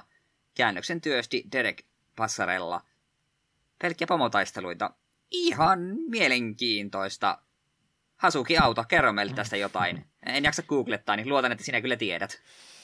Kyllä, kyllä. Ilmeisesti viisi, viisi kenttää jo yhteensä, jokaisessa se kolme pomotaistelua peräkanaa heitettynä ja jotain maailmojen välillä vaihtamista, että en tiedä nyt miten kuvailla muuta kuin ikaruka sininen ja punainen, että vai ihan aluksen väriä tällainen, mutta jotenkin jotenkin taustagrafiikoiden kautta vaihtaa, en, en tiedä onko se sitten, että mennään, mennään taustalla syvemmälle vai korkeammalle vai mitä kautta tämä mekaniikka muodostuu, mutta muuten niin ei tosiaan perusvihuja ollenkaan, vaan ihan pomotaistelusta suoraan seuraavaan vain.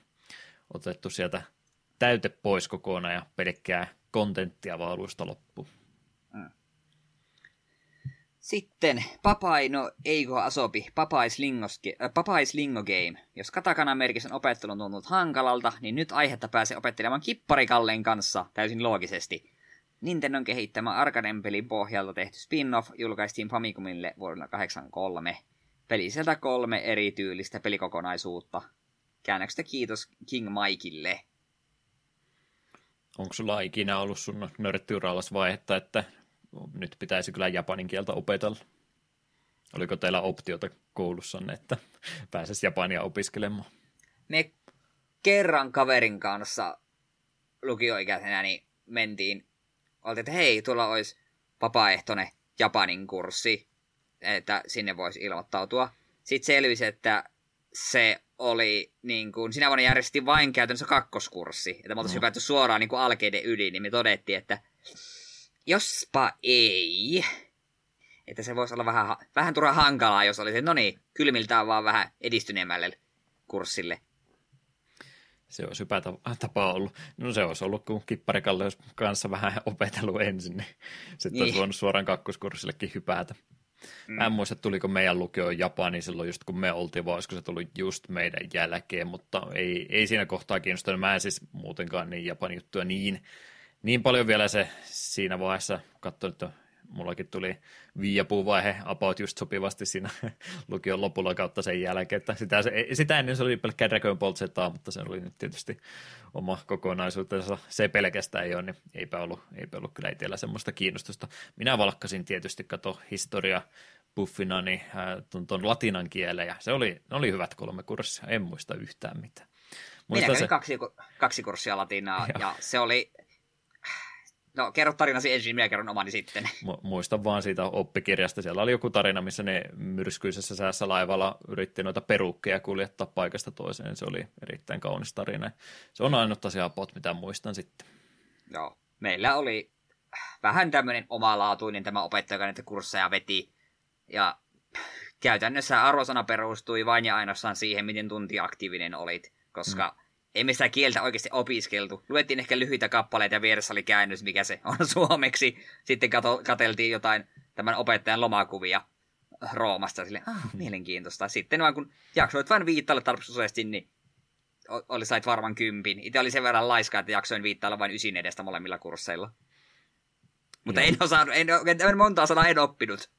Joo, meilläkin oli sellainen neljästä kahdeksaa ihmistä varmaan niillä oppitunneilla aina paikalla ja sitten ne, tota, tota, pari niistä oli justiin ne henkilöitä, jotka oli kolmannella vuodella ja oli loppukokeet ja muutkin tehty, että niitäkään enää loppuvailla nä- näkynyt. Se oli käytössä vaan oma, oma kaveriporukka enää, mitä siinä lopussa oli jäljessä ja opettaja oli myöskin, en, en sano, että yhtä persoonallinen, mutta semmoinen kumminkin, joka tuolin kanssa rullaili pitkin käytävästä toiseen ja nojaili menemään ja rennosti otti myöskin ja mekin otettiin rennosti ja oltiin sitten kun tykättiin opettajasta, niin kaikki oltiin käsipystyssä koko ajan, että minä kokeilen, minä kokeilen, että oli, oli, oli siinä mielessä hyvää, mutta ei nyt kovinkaan hyödyllinen kieli joudun kyllä myöntämään, että mm. ei ole latinan kielen osaamisesta hirveästi hyötyä sen jälkeen ollut.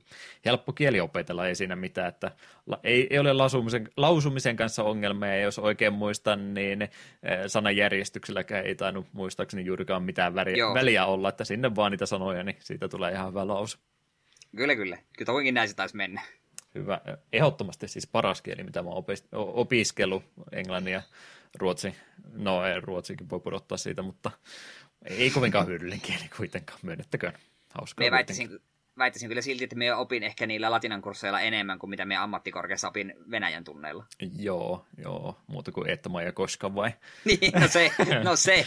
Osaamme sanoa myös kakaa ja krasiva ja vanna ja että voi kuinka kaunis pesuhuone. Joo, niin hyvä. Mä, mä vähän epäilen, että kyseinen opettaja minu, minua ainakaan tykästynyt koskaan. En mä tainnut kyllä hirveästi paikan päällä käyväkään sitten loppua kohden. Mutta se päti, päti aika kaikkiin, kaikkiin kurssiin, ei siitä enempää. Joo, ja mennään eteenpäin, niin kun menee liikaa koulumuisteloiksi. Joo, ei, ei, yrit, ei, ei yritetä uudestaan varmaan. Kyllä se juna ei ole valitettavasti ohitse mennyt. Jo, Joo. Jo, jos ammattikorkeeseen tulee podcastiliin, niin joskus, niin sitten mä voin, niin, sit mä voin ottaa uudestaan. Sitten lähdetään ehdottomasti. Me... No meillä on kohta viiden vuoden kokemus, me saa hyväksi luettua aika monta kurssia. Yes, hyvä. Joo, sitten täällä vielä viimeisenä käännöksenä Nekketsu Kakoto Densetsu Crash and the Boys Fighting Challenge. Teknos Japanin kehittämä tappelupeli Famicomille vuodelta 1992. Kunio-hahmot ovat päättäneet ottaa toisistaan mittaa turnausmuodossa. Jopa neljä ihmispelaajaa pääsee ottamaan mittaa toistaan yhtä aikaa. Kääntäjänä, tai kääntäjinä Order, Ordered Chaos ja DVD. Hankala lukea nimimerkkiä, kun joka toinen kirja on isolla ja toinen pienellä. Mietin, että pitääkö helpottaa, mutta en halunnut taiteilija omaa nimeä mennä pilaamaan sillä, että mä pistän ne pelkillä pienillä kirjaimilla. Joo, ihan siinä mielessä jopa aikansa edellä oleva peli, että oliko jopa ensimmäinen, missä pääsee neljä pelaajaa yhtä aikaa tämmöistä peliä pelaamaan toisensa vastaan, että vähän high suorastaan. Mm. Hyvältäkö näyttää, kun siellä klikkailet kuvia auki? Kuniohahmoja ne on siellä. Niin, näyttää kuniohahmoilta. Minusta kuniohahmot on ihan kivan näköisiä. Joskin aina kun me näen niitä, niin sitten me vaan kaipailen, että miksei tämä World Cup ole tuolla Netflixissä. Mm. Paras jalkapallopeli vieläkin. Tota, erittäin huono näin niin kuin rahallisesti oleva ehdotus, mutta noi Teknoksen hahmot ja Kuniokunin hahmot, niin ne on Arc-systeemin omistuksessa. Niin kyllä, niin miten olisi Arc-systeemin parhaalla animaatio-osaamisella Kuniokun tappelupeli. Oi jumalauta, vieras hahmos kiltikieri. About, about kahdeksan ihmistä räjähtäisi housuistansa tämän julkistuksen myötä, mutta vähän veikkaa, että se saattaisi myyntiluvut olla aikamoinen katastrofi. Perkele, olisi se sen arvosta. Asia tosi siinä olisi aika tyylikästä. Hmm. Sitä odotellessa. Kyllä, kyllä. Siinä olisi tämän osion materiaalit meillä tällä kertaa. Pienen breikin aika tähän kohtaan heittää ja sitten olisi aika ruveta jakson pääaiheesta puhumaan kunnolla.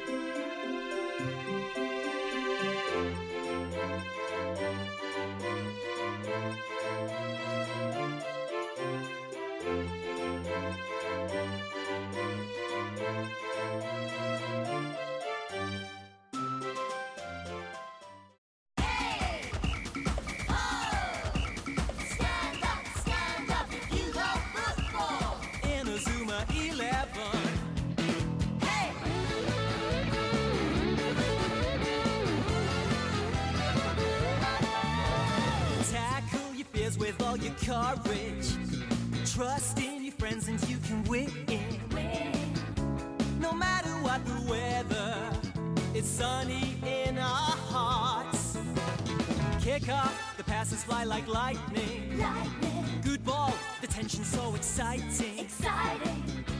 We'll do our best together until the game is won. When we're together, we practice to be strong.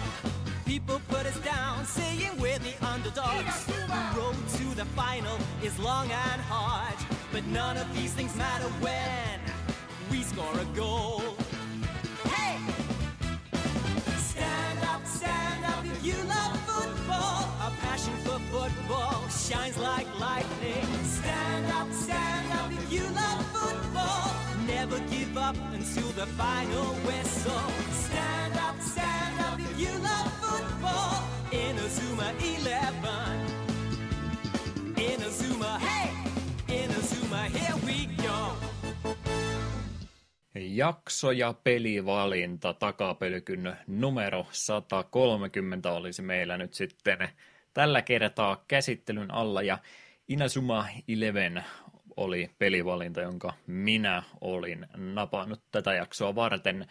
Minkä takia tämmöinen jotain urheiluakin aina silloin tällöin kiva olisi harrastaa, mutta mä en oikein tiedä, miten tuolla ei tule argumentoi, että ruvetaanpa jotain urheilupeliä sitten oikein urakalla pelaamaan, niin täytyy jotain e, koukkua tai muuta porkkanaa heittää, niin sitten oli tämmöinen ehdotus, että hei, tässä olisi vähän roolipelaamista tai muuta, ja Heito sanoi, että hän on pelannut tämän pelin jo, että hmm, ei tarvinnut siis sen enempää e, suostutellakaan, kun tiesi jo mihinkä on siis ryhtymässä, mutta itselle oli kuitenkin ihan vieras tapaus. Olin jossain joku kerta huutonetistä DS-pelejä paketin ostaneena tämänkin. Oliko tämä sitten nimenomaan se peli, minkä mä siitä joukosta vaan halusin, vai sattuiko vain samalla myyjällä tämäkin olemaan, mutta oli semmoinen peli, mikä tietyllä tapaa kiinnosti, mutta hyllyssähän se pölyttömässä aina tätä päivää varten oli ollut, niin mikä siinä taas parempaa kuin meidän podcastia käyttää, kannustaa sitä backlogia tyhjentämään, ja nyt koitti sitten Inasuma Elevenin aika. Milloinka Eetu olit tätä alun perin kokeillut? Se taisi jopa olla silloin, kun tämän peli on ollut aika uusi. Se oli, silloin olin varsin aktiivinen tuolla tuolla Nesretku Irkissä ja sitten pidettiin porukan ensimmäinen miitti Tampereella, niin eräs hieno mies nimeltä nimimerkiltään Axp minulle tätä peliä esitteli, että hei hei, hei että vilkaisepa tätä, että tämä on aika siisti peli, iski mulle konsolin käteen ja no niin, pelappa vähän jalkapalloa ja mä olin ihan ulapalta, miten tämä peli toimii, apua, minä en ymmärrä mitään, mutta sitä jäi vaan mieleen ja sitten kun näytti, sitten, näytti sitten sen jälkeen itse, että miten peli toimii, että okei, okei, tässä voisi olla jotain potentiaalia ja mielestäni aika pian sen jälkeen sitten päädyin itsekin sen hankkimaan. Jostain sitä outo mielikuva, että taisi tätä oman kappaleeni ostin Lappeenrannan gigantista tai sitten kodin ykkösiltä. Koska olen ollut tuon tuon siskon ja nykyisen lankomiehen luona käymässä. Jostain sitten tällaiset asiat niin jää mieleen. Sitten tuli... Missä henkisessä tilassa on ollut kumminkin peli ostanut, että jo, nämä niin. on niitä tärkeitä asioita, mitkä vie aivolohkosta yllättävän ison palas. Kyllä, ja, ja mulla on myös semmoinen outo mielikuva, että kun olen tätä peliä pelannut, niin me on ollut silloin jo tai ollaan oltu silloin jo matkailua opiskelemassa ja olen tässä koululla täällä, täällä Sohvakosen oli sen ihme opiskelijatilan nimi. Että olen, olen siellä tätä pelannut ja sinullekin kenties jopa näyttänyt. Tai olet ainakin olla yli katsonut, että mitä selvettiä se pelaat. Joo, hyvinkin, hyvinkin mahdollista on tämästä aikaa siis varmaan vielä mahdollisesti ollut, kun ihmetellä, että on, on, on, se kova jätkä, kun se kehtaa videopelejä koulussa pelata, että mä en, mä en, mä en uskaltaisi, mutta, mutta, mutta hienoa, että Eetu, Eetu malttoi. Mä olin niin vaivaantunut ihminen sosiaalisesti, että en, en, en pystynyt mitään tuommoista harrastamaan. Puhelimella ehkä jotain se vähän saattoi välillä pelata, kun oli tylsä. kyllä, kyllä. Tosiaan kyseinen peliteos on Level 5 eh, viitoskentän kehittämä peli ja myöskin he julkaisemansa palla-alueella. Toki Nintendo on hoitanut tätä, mutta Japanissa Level 5 itse on tätä. Ja tätä myöskin sitten jaelu eteenpäin ja Taustatieto kyseisestä studioista pikkasen varmaan kannattaa sanoa. 98 vuonna perustetusta tapauksesta olisi kyse. Ei tosiaan ihan tyhjän päältä aloitettu, että sen perustaja Akihiro Hino oli tuommoisella Riverhill Soft-nimisellä Japanin studiolla sitä ennen jo pisempää ollut. Se on jo 80-luvun puolivälillä perustettu taas studiosta kyse, jossa sitten enemmän tuommoista koti-PC-puolta ollut ja muutakin CD-pohjasta laitetta on monelle eri, eri alustalle tehnyt studioon, niin sieltä kautta osaamista saanut ja todennut sitten, että olisikohan se sitten aika ruveta jotain omaa, omaa studiota ja yritystä kokeilemaan, että lähdetäänpäs omaa onnea yrittämään tämän jälkeen. Siinäkin hommassa toki auttaa se, että jonkinlaisia yhteistyökumppaneita löytyy ja semmoinen löytyy sitten tuolta Sonin suunnalta, jonka kanssa tämä Level 5 aika paljon yhteistyötä tei tämän studion alkuajan vaiheilla ja rahoitusta ja opastusta ja semmoista, niin sen myötä saatiin sitten peliprojekteja käynteen, jotka rupes aika sanottako isoja projekteja hyvinkin nopeasti tulemaan. Ehkä tuo heidän ensimmäinen peli Dark Cloud vuodelta 2000 nyt ei vielä mikään iso, iso hitti ollut, mutta kumminkin ihan hyvä startti studiolle ja sitten päästi jo ihan niin kuin isojakin, iso, isompiakin peliprojekteja pelisarjojen pari, nimittäin Dragon Quest 8 oli sitten heidän käsialansa vuodelta 2004 ja paljon muutakin JRPG-henkistä pelaamista. Tuolle Pleikkari 2 julkaistiin muun muassa Rogue Galaxy vuodelta 2005. Nämä edellä mainitut ja kaikki muutkin, mitä siinä sitten Pleikkari 2 aikakauden aikana tapahtui, niin hyvin nopeasti tämän kyseisen studion osakkeita nosti ylöspäin ja semmoisesta pienehköstä indie-studiosta kasvoikin sitten ihan täysiverinen pelitalo alle viidessä vuodessa. Muistatko noita Level 5 JRPG-tuotantoa tuolta Pleikkari 2. Jotain näistä olit ainakin kokeillut. Dark Cloudin demoa olen pelannut ja sen jatkossa Dark Chronicle niin olen pelannut ihan kokonaan. Dragon Quest 8 olen pelannut, älyttömän hyvä peli. Rogue Galaxy on minun mielestä tosi aliarvostettu Pleikkari 2 japsirope. Se tosi harva puhuu siitä, mutta ne, ketkä puhuu, niin ylistää sitä maassa taivais ihan syystä. Todella hyvä peli. Mm. Että Level 5 on ollut kyllä osaamista alusta asti. Kyllä, kyllä. Ja ymmärtääkseni myös aika hyvin on ää, Level 5 pitänyt huolta omien peliensä uudelleen julkaisusta, niin eikös nämä kaikki edellä mainitut, ehkä Dragon Quest 8 luku ottamatta, niin on ainakin Pleikkari 4 Storeissakin ollut, ollut pitkän aikaa jo. Minun mielestä on joo, ja Dragon Quest 8 on kuitenkin, siitähän on julkaissut se 3DS-versio. Joo, sekin vaihtoehto olemassa on. Että kyllä sieltä isoa, isoa tuotetta hyvin nopeasti saatiin tämmöiseltä suht nuorelta studiolta aikaiseksi. No, se menestys tietysti kasvottaa nälkää saman tien ja siinä rupesi studio sitten miettimään, että pärjättäisinkö me ihan ilman Soninkin avustusta ja lähtevät sitten miettimään, että mitä kautta ja minkälaista projekteista kannattaisi lähteä ihan niin kuin itse rahoitetusti ja oman julkaisun kautta harrastamaan. Ja ajatus oli sitten Nintendo DSn puolelta ja ensimmäinen peliprojekti, mitä ne ilman Sony-apua teki, oli peli nimeltä Professor Liitton and the Curious Village, josta sitten tuli Japanin suunnalla heti aikamoinen myyntimenestys. Ja sen myötä myöskin studio rohkaistui siitä, että kyllähän tämä homma toimii ihan näin oma-aloitteisesti, että eikö he jatketa samalla linjalla eteenpäin. Ja tämmöinen sekä pelin kehittäjä että peli julkaisija tästä Level 5 muodostui sen jälkeen. Leittonin lisäksi, mitä ihan niin kuin tämmöiseksi pelisarjoiksi asti on heidän tuotannostaan päässyt nyt muun muassa tämä Inazuma Eleven, mistä tänään puhumme, White Knight Chronicles myöskin useamman osan saanut, Yokai Watch oli tässä ei niin kauan sitten historiassa aikamoinen rahantekoprinteri ja sitten Ninokuni tietystikin, joka on, on mainio peli. Piti ostaa Pleikkari 3 ihan vaan sen takia, että pääsin Ninokunia pelaamaan, että se oli mun system selleri noin seitsemän vuotta kyseisen laitteen julkaisun jälkeen, mutta parempi myöhään kuin ei milloinkaan. Sepä. Kyllä, kyllä. 2010 vuoteen mennessä Level 5 tosiaan nousi yhdeksi Japanin kymmenestä isoimmasta videopelistudiosta, ja tänä päivänä noin 300 ihmistä työllistää kyseinen pelistudio.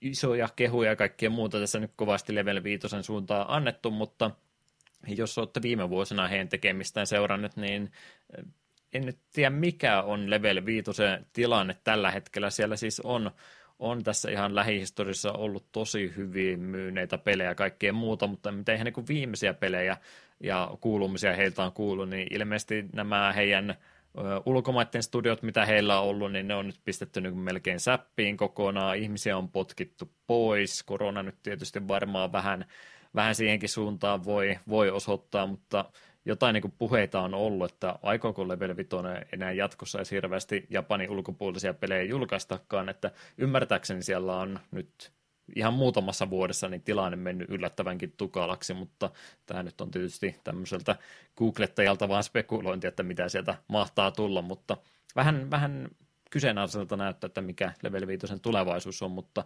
paljon, paljon osaajia sieltä kyllä taustalta löytyy, niin hyvää sopii ainakin toivoa, että ei ole varmaankaan studio mihinkään lähitulevaisuudessa kumminkaan katoamassa.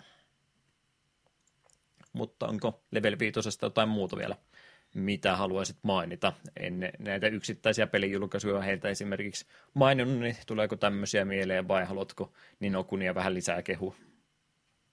No ei tässä oikein muuta sanoa kuin, että ihan käsittämättömän hyviä pelejä pääsääntöisesti tekevät. Ja yleensä jos on pelin käynnistänyt ilman enempää asiaa tutkinut ja alkunäytössä pyör, lukee level 5, niin okei, okay, laatua tulossa. Et, tälleenkin kun listaa katseli, tosi moni peli oli, että ai niin jo tääkin on level 5, ai niin tääkin on level 5. Esimerkiksi Leittoneistakaan, me en ole pelannut kun hetkin Unwound Future, mikä Euroopassa oli Lost Future nimellä. Se on mm. ainut Leitto, mikä mä oon pelannut, ostin se halvalla kun sain, niin oli nää, kato kokeillaan, ja sitten totesin, että tämä on aivan käsittämättömän hyvä videopeli, että pitäisi pelata pelisarjaa enemmänkin. Mutta sitten se vain jäi, valitettavasti. Toi on varmaan- tekevät. Niin.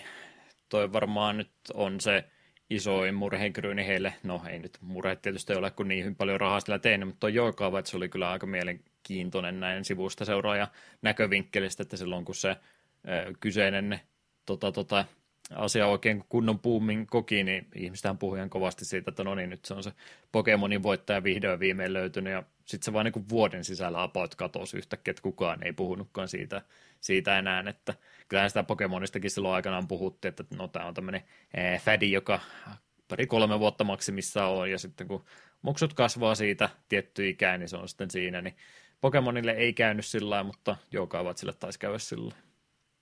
Mm. On se ilmeisesti Japanissa edelleen äärimmäisen suosittu. ehkä ei sitten vaan maailmanlaajuista suosiota saanut. Ymmärrän, ymmärrän toki, kun sielläkin varmaan aika paljon Japanin mytologiaa ja kaikkea muuta sinne suuntaan viitattu, niin se ei välttämättä ihan samalla tavalla ole sitten juurtunut maailman muille lapsille. Mm. Eihän me vissiin Japanin ulkopuolella saatu kuin Yokai Watch 2 asti vallanko me saatu kolmonen, mutta näköjään nelonen on tullut jo 2019 niin kuin Japanissa. Joo. No, emme spekuloi enempää Level 5 tulevaisuudesta, vaan me muistelemme heidän vanhempaa tuotantonsa ja tällä kertaa nimenomaan tuota ensimmäistä Inazuma Eleven pelisarjan peliä, joka tuolla Japanin suunnalla julkaistiin elokuussa 2008. Ää, aika pitkään saatiin melkein kaksi puoli vuotta odotella sitä muualla maailmaa, eli Eurooppaan tuli tammikuussa 2011. Ää, Briteille oli annettu erikseen päivämäärä ää, elokuun 26. päivä vuonna 2011, mikä olisi niin kuin yli puoli vuotta ää, ihan yleisen palvelun ja julkaisun jälkeen. Mä en ymmärrä miksi, kaiken järjen mukaan mä oon pelannut Eurooppa-versiota tästä pelistä, vaikka aika brittipohjasta ääninäyttelyisenä onkin, niin en, en usko, että Briteillä nyt niin olisi ihan kokonaan omaa versiotansa ollut, niin en tiedä minkä takia tässä Euroopalla ja Briteillä omat julkaisupäivänsä, mutta, mutta tämmöistä, tämmöistäkin omituisuutta tuolla huomasin. Toinen omituisuus on myöskin se, että jenkit ei ilmeisesti Inazuma Eleveniin oikein kunnolla koskaan päässyt käsiksi, eli tämä alkuperäinenkin peli, niin heille ei ole sitä julkaistu kuin 3DSn kautta ladattavana versiona, ja ymmärtääkseni se on myöskin ainut Inazuma Eleven peli, mitä Jenkeissä on julkaistu, että no, eihän ne sitä jalkapallosta välitä, niin olisiko siinä se Mm. syypää sitten. Ja nyt kun katson nyt julkaisuvuosia, niin joo, 2011 sitä peli on tullut. Me varmaan 2011 kesällä eka kerta tähän peliin koskenut ja varmaan sitten 2012 vuoden puolella itse tätä pelannut silleen oikeasti. Joo. Tämmöinen pikku tieto, millä te ette mitään, mutta halusimme sen ääneen silti sanoa. kymmenisen vuotta siitäkin about kuitenkin Mm. mm. Eurooppa-julkaisusta jo aikaa. Nintendo DS tosiaan on tuo alkuperäinen alusta tälle pelille sekä sen jatko-osillekin ollut, ja genre menee sitten tämmöisen roolipelin sekä urheilun hybridiin, mitä se mahtaa tarkoittaa siitä kohta enemmän. Mutta joo, urheilupeliä, mutta roolipeliäkin mukana. Voisiko ehkä siis olettaa, että täällä jotain tarinaakin saattaa taustalla olla Voi kuule, sitähän on. ja riittää. Kyllä, mutta otetaanpa tässä nyt tämmöinen pieni alkuasetelma. Pelin tapahtumat seuraavat Raimonin koulun jalkapallokerhoa, jota johtaa Mark Evans. Mark on hyvin intohimoinen jalkapallon suhteen, vaikka muut joukkueen jäsenet eivät ole kovin motivoi- motivoituneita. Kerhoa uhkaa lopetus, kun kouluun tulee uusi oppilas Axel Blaze, entisen koulunsa huippuhyökkääjä. Samalla arvostettu koulu Royal Academy haastaa Raimonin ystävyysotteluun, ja tästä alkaa Raimonin jalkapallokerhon uusi nousu. Eikös tota Axel Blaze ole aika lailla nimeltä semmoinen, kun joku sitcomisarja rupeaa viimeisiä vetelee ja tarvitaan joku uusi, uusi aurinkolasit päässä äh, kuuli hahmo paikalle, niin Axel Blaze on aika, aika hyvin, hyvä nimi semmoiselle hahmolle. Joo, ja min, minun rupesi hirveästi häiritse, kun ennen jakson nauhoituksia tajusin vaan, että hetkinen, hetkinen, että siinä on kahden Streets of Rage-hahmon nimet vaan peräkkäin, että Mm. toinen nimi vielä Adam, niin siinä on alkuperäinen kolmikko.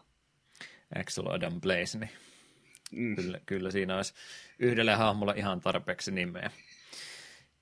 Kyllä, kyllä. Joo, tämmöisestä lähtökohdasta lähdetään tosiaan lukioikäisten sankareiden kanssa siis harrastamaan jalkapalloa ja sen ihmeellisiä saloja. Aika paljon DSNkin kortille on kyllä animaatiota tähän peliin saatu, ei mitään pitkiä pätkiä yleensä, mutta tämmöiset ihan komeasti animoidut välivideotkin tarinaa silloin tällöin aina eteenpäin kuljettaja ääninäyttelyäkin sieltä. Aika paljon matkavarta löytyy siitä jossain kohtaa kyllä ehdottomasti enemmän, mutta ei tartuta siihen nyt ihan vielä. Mutta tarinavetoista meininkiä tosiaan olisi ja siitä tilanteesta lähdetään, että futiskerho meitä löytyy, mutta ei siellä oikein kukaan muu sitten kuin meidän päähahmomme Mark oikein jaksa innostua enää koko, koko harrasteesta, mutta tilanne sitten koittaa, että se on nyt joko se tilanne, että me pistetään – lihoiksi tämä teidän kerhonne kokonaan, kun ei sitä mitään käyttöäkään tunnu olevan, tai sitten teille pistetään tuosta pieni näytösottelu, semmoista ihan kevyttä vastusta ja Royal Academia vastaan siitä sitten, että jos nyt sen voitatte, niin voitte ehkä jatkaa eteenpäin, niin tämmöinen pieni tota, tota, tuli takapuolen alle, siinä sitten isketään heti, heti peli alussa ja ehtii ehkä itse pelaajakin miettiä, että oho, mitähän tästä nyt tulee, kun en osaa peliäkään vielä pelata ollenkaan, mutta kyllähän me sitäkin ruvetaan hyvin nopeasti siinä opettelemaan. Mutta mut, kumminkin aika paljon tarinaa ja muuta on, niin mitenkä näin prosenttilukuna osaisitko heittää, että kuinka paljon on tarinaa roolipelaamista ja kuinka monta prosenttia on sitten itse urheilupuolta sitten, että minkälainen vaan balanssi meillä tässä olisi näillä elementeillä? Mm. No onhan tämä silleen aika tarinapainotteen etenkin, jos et jää mitään ylimääräistä tekemään, niin var, varsinaisesti semmoista jalkapallomatsien välissä niin on aika paljon sitä tarinahöttöä. Sanoisin, että 5 prosenttia tarinaa ja sitten roolipelaaminen jalkapallo on se toinen 5 prosenttia mm. niin kuin yhteensä aika 50-50. Sekin tietysti vähän pelityylistä riippuu, että kuinka paljon jaksaa sitten jäädä ei-tarina vetoisia futistilanteita siellä sitten harrastamaan, mutta aika, aika, aika paljon painottuu kyllä nimenomaan sen roolipelaamispuolenkin ja se näkyy sitten ihan pelimekaniikoissakin suoraan.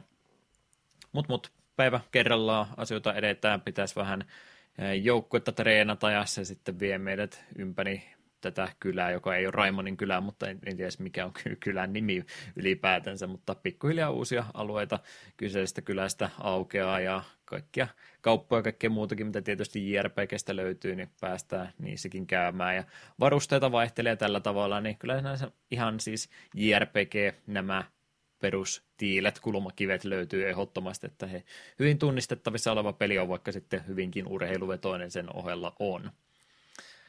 Mutta, mutta sitten kun päästään sitä itse jalkapalloa harrastamaan, niin se on varmaan se itse pelin puolesta mielenkiintoisen puoli, niin varmaan siitä kannattaa se meidän enemmän tässä nyt ruveta puhumaan. Eli DS meillä alustana on, ja se tarkoittaa sitä, että kyllähän meidän täytyy stylusta mahdollisimman paljon päästä käyttämään, ja tämäkin peli kyllä sitä sitten ehdottomasti on sen ympärille lähetty suunnittelemaan. Eli ylä 15 kuvattua. Jalkapallon pelaamista harrastetaan, ehkä vanhoja futispelejä, pelanneet jotain Sensible Socceria ja mitä näitä on, on siellä aikana ollut, että suoraan käytännössä ylhäältä päin kuvattua ää, pelitilannettahan tässä nyt esitellään, mutta ei, ei ihan kontrollimekanikoltaan sillä tavalla samanlaista kuin mikä, mikä muu näihin verrattavissa on, koska meidän täytyy nyt DS-ominaisuuksia käyttää, niin stylustamme mahdollisimman paljon yrittäisimme tässä hyödyntää. Muuten pelaajat juoksee siellä aika lailla oman tekoälynsä varassa, mutta itse sitten sitä liikkumista niin ei millään D-padilla tai analogi tikulla tai mitään tämmöistä tylsää harrastetaan, vaan me piirretään sitten ruudulle se, että juoksepas tuohon suuntaan ja teen näitä asioita, niin sen kautta tämä homma toimii. Aika erikoista, oliko vaikea sisäistä, kun tätä peliä alun perin ensimmäistä kertaa lähdet pelaamaan? Ensimmäisellä kerralla tässä on ihan hukassa. Tuntuu, että, tuntuu, että miten tämä voi toimia, miten me pystyn hallitsemaan näin monta pelaajaa yhtä aikaa.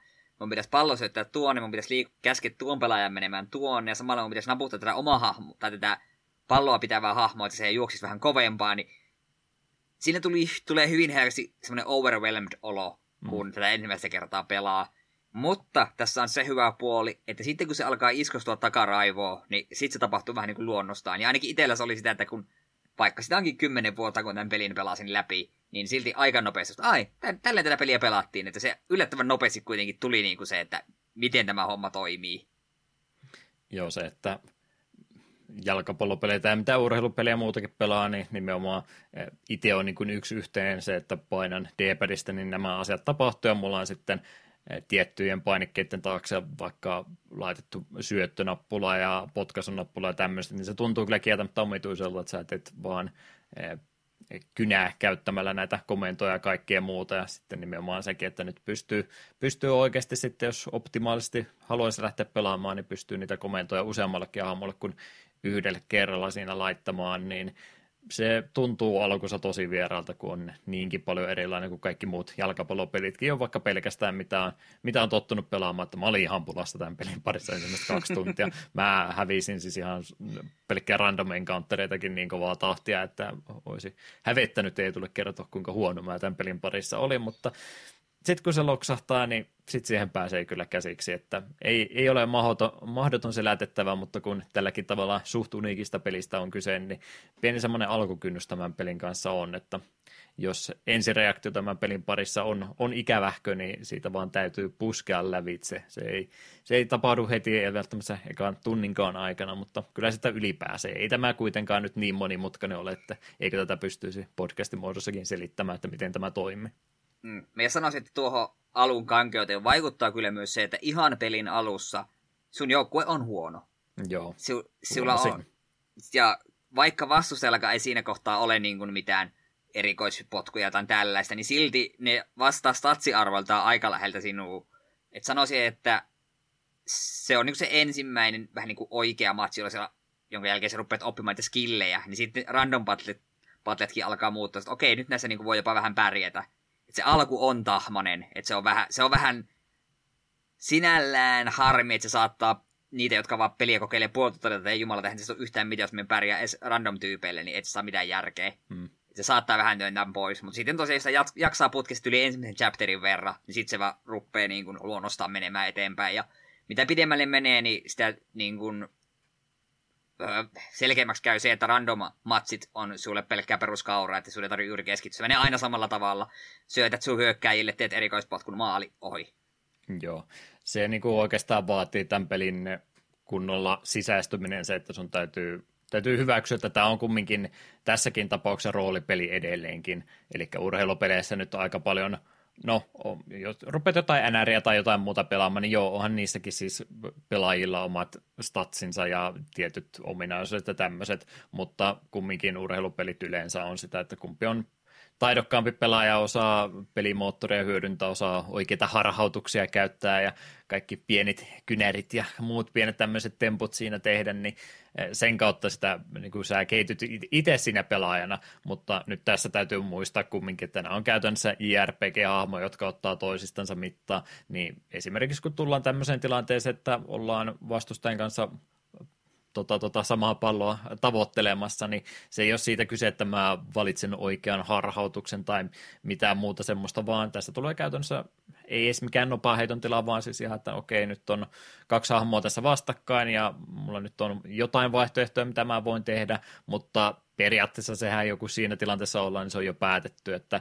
kumpi on parempi vaikkapa palloa blokkaamaan, niin se ollaan isompi numero jossain blokkaamisstatissa, niin hän voittaa sen tilanteen, että siinä ei enää kyse siitä, että osaanko mä pyöräyttää sitä analogitattia oikealla tavalla tai mitään tämmöistä tehdä, vaan se vaan täytyy ymmärtää, että tässä on erilaisia hahmoja, joilla on erilaiset numeroarvot tietyissä ominaisuuksissa, ja se, kenellä on isompi numero tässä kategoriassa, mikä on tällä hetkellä tärkeää, niin se voittaa tämän aina näin, niin siinä mielessä se täytyy, täytyy tässä aika lailla koko ajan muistaa, että vaikka pelitilanne siinä livenä pyörii ja kaikkea muuta tapahtuu, niin loppupeleissä se on kumminkin numeropohjaisia hahmoja toisensa vastaan tässä ottamassa. Mm. Mutta mut, tosiaan se pelitilanne elää, elää siinä jatkuvasti aika lailla. Siellä on meillä tilaisuus pelitilannettakin pysäyttää. Pidätkö sitä kuinka tärkeänä työkaluna, että pääsee, pääsee viheltämään pelin poikki, että pystyy rauhassa miettimään asioita? Se on itse asiassa todella tärkeä ominaisuus ja sitä pitää oppia hyödyntämään. Et sulla on käytössä tosiaan tämä niin pause, Sieltä voi spämmiä sitä se, aina kun sä oot käyttänyt sen, niin onko se sitten jotain viisi pelin omaa aikayksikköä. En ole varma, oliko ne oikeita sekunteja vai mitä ne oli. Hmm. Mutta seuraavan just viin aikayksikön verran sieltä pystyy käyttämään. Ja silloin, kun sulla on se pysäytys, niin siihen voit useammalla antaa just määritellyt, että okei, tää hahmolla on pallo, siihen potkaset pallon tuohon, tämä tyyppi lähtee juoksemaan tällaisessa, tällaisessa niin kuin, linjassa tuonne suuntaan, ja nämä kaksi pelaajaa tuolla takana niin tekee vähän puolustuslinjaa tuonne, niin se on todella tärkeä, koska sitten se antaa sulle hetken aikaa suunnitella. Just, että, just se näet, vastustajat etenee tuolta, no jos mietin tällä tavalla, niin tuo pelaaja pääsee näppärästi läpi pallon kanssa. Hmm. Se on todella todella tärkeää. Hyödyntäkää sitä. Kannattaa kyllä. Se on vain ikävästi siellä yläkulmassa. Mulla menee välillä tota, tilanne, missä mä olisin vielä pystynyt ihan rauhassa syöttämään tai potkaisemaan, niin siihen, että tulee pari kertaa tökättyä tikulla hutiin siitä painikkeesta, että meni, meni se strateginen sekunti siinä hukkaan, mutta muuten joo, kyllä olisi minunkin pitänyt ehdottomasti sitä enemmän käyttää. Mä rupesin semmoiseen tiettyyn flow-tilaan peliä pelatessa pääsemään, että mä olin kun mä en esimerkiksi mun joukkueen kuviota vaihtanut ollenkaan, mitä voi myöskin tehdä, että missä aloitus, aloituspaikoilla pelaajat käytännössä pelaa, niin mä en sitäkään lähtenyt muuttamaan juuri ollenkaan, niin mä aika sinut oli aina sen kanssa, että missä se pelaaja siellä menee, ja vaikka mä en sitä näkiskään tällä sekunnilaisena ruudulla, niin se pelkästään, että mä näen nuolesta, että missä suunnalla se on, niin mä uskallan apot tuohon kohtaan syöttää, ja mä tiedän, että se menee vielä perille astikin, niin ei sekään ihan välttämättömyys ole, mutta se on kumminkin semmoinen hyödyke, mistä ei ole mitään muuta kuin hyötyä, vaan kun sitä käyttää mahdollisimman paljon, niin kyllä sitä kannattaa hyödyntää. Mm. Ehdottomasti. Joo, mitä tosiaan tuossa puhuin pelaajien erikoisista taidosta ja kaikesta muusta, niin osaisitko vaikkapa niistä jotain kertoa? Eli onko tämä nyt sitten ihan, ihan, ihan semmoista perus kattelet Champions Leaguea telkkarista vai saattaisiko täällä jotain pientä ehkä japanilaisuuttakin olla väriä laitettu tähän peliin mukaan? Sanotaan nyt vaikka näin, että jos oikein jalkapallo näyttäisi tältä, niin saattaisin seurata lajia. Että kyllä siellä kun hahmot potkaisevat palloa hirvittävän pyörimistornaudon ja tulen voimalla ja vastustaja vetää jättiläismäisellä veitsellä pallon kahtia, kun maalia tehdään, niin tekee pelistä varsin näyttävän näköisen. Ja nämäkin on ihan puhtaasti silleen niin statsipohjaisia, että jos sä käytät spessukikkiä ja maalivahti käyttää spessuskilliä, niin se kumman nyt numeroarvo oli kovempi, niin se mm. voittaa. Ja, mutta animaatiot on netin näköisiä, ja koska tämä on myös roolipeli, nämähän hyödyntävät sinun MPtä, mikäköhän tämä oli, oliko se TP, köhän se oli Joo. technical point. Kyllä. Ja sitten mitä se piti vielä sanoa? Niin, ja sitten voisi siis mainita, että jokaisella hahmolla ja myös jokaisella skillillä on myös oma elementtinsä. Siellä on tuli, ö, ilma, maa ja puu, ja nämä menee semmoisessa perus niin kuin, weakness neliössä, että yksi on tiettyä vastaan vahvempi ja heik- heikko toista vastaan, niin sitten jos se käydet esimerkiksi tulipotkua ja maalivahti on puuelementin tuo, tuo maalivahti, niin sinulla on suurempi todennäköisyys onnistua, että saat vähän niin kuin attack-bonuksen aivan kuin targetoist weaknessiin. Ja sitten totta kai vielä kun hahmot oppivat näitä skillejä, niin ne ei välttämättä aina jää elementtiä sen kanssa, mutta jos sun hahmo on tuli elementin ja käydä tulityypin hyökkäyksiä tai erikoisliikkeitä, niin ne on silloin hänellä sillä tehokkaampia. Eli mm. Pokemon tyylin same type attack bonus. Kyllä, kyllä. Ehdottomasti tuo tuolle pelille sitä väriä kovastikin enemmän. Siinä sitten se, jotka toivoo tai lähti hakemaan tältä peliltä sitä, että tämä on niin tämmöinen roolipelimausteinen urheilupeli, enemmänkin urheilupeli, niin se vie sitä aika paljon sitä iloa ehkä siitä pois, että jos ajattelee, että tämä on, tämä on FIFA, mutta roolipelielementti, niin ei, ei, ei kyllä missään tapauksessa. Joo, tykkään ehdottomasti siitä, että tämmöisiä ominaisuuksiakin on, mutta se vie tietyllä tapaa aika paljon sitä pelitä tai tämmöistä, no, se tuo monipuolisuutta ja se samalla periaatteessa sitä viekin viekin aika paljon pois, että jos tulee vaan semmoisia tilanteita vastaan, että no nyt on se heikkous mulla tuota vastaan ja on tämä duelitilanne, että sun täytyy vaikka päättää, että koitanko mä hämätä vai koitanko mä vaan puskea tilanteesta läpi, niin monesti tulee semmoisia tilanteita, että se on ihan sama, mitä mä valitsen, mä tuun häviämään tämän kaikesta huolimatta, koska mä tiedän, että siellä konepelin tapana, takana tapahtuu se nopan heitto ja kaikki vaihtoehdot tässä kohtaa mulla johtaa pelkästään häviön vaan, niin tässä kohtaa ei, ei pysty enää vaan asialle yhtään mitään tekemään. Semmoinenkin justi esimerkiksi noiden maalivahtien nämä ö, omat ominaisuutensa, niin ne on kyllä tietyllä tapaa jo vie sitä ihan perusurheilun pelaamistakin tässä pois, että just tämmöinenkin tilanne, että mä on onnistunut näppärästi hyvillä syötöillä murtamaan vastustajan puolustuksen kokonaan läpi ja onnistun jopa maalevahinkin harhauttamaan sillä pois, että mulla on kaksi kolmasosaa maalista tyhjänä ja ei muuta kuin tähtää vain styluksella, että potkaset tohon kohtaan, niin kaiken järjen mukaan tätä ei pystyisi mitenkään torjumaan, mutta koska maalivahdilla oli superpsyykkisiä supervoimia, niin se vaan blokkasi sen pallon, jota se ei ollut 10 metriä edes lähelläkään siellä suuntaan, mutta koska hän nyt käytti tätä superominaisuutta, niin hän nyt onnistui sen kuitenkin torjumaan, niin se vie vähän semmoista ihan perusurheilupelaamista tuosta kyllä sitten poiskin, kun tämmöisiä pääsee käyttämään. Joo, tuo on kyllä totta, että maalivahdilla pitäisi olla semmoinen, että jos, jos ei ole lähelläkään palloa, niin sen ei pitäisi pystyä käyttämään niin kuin noita spessuja, spessuja. Koska jos sillä ei ole teepätä niin käyttämiseen, niin silloin se pallo tulee menemään maaliin. Mm. Niin se on, se on vähän harmillista. Ja välillä siinä kyllä tulee semmoinen fiilis, että okei, tuo maalivahti on ihan perkeleen kova, men saa palloja maaliin, niin sit se vaan yrität niin pitkään, kun sinne loppuu TP ja sitten se pallo menee sen jälkeen sinne maaliin, kun se ei enää käyttää niitä spessuja. Jep.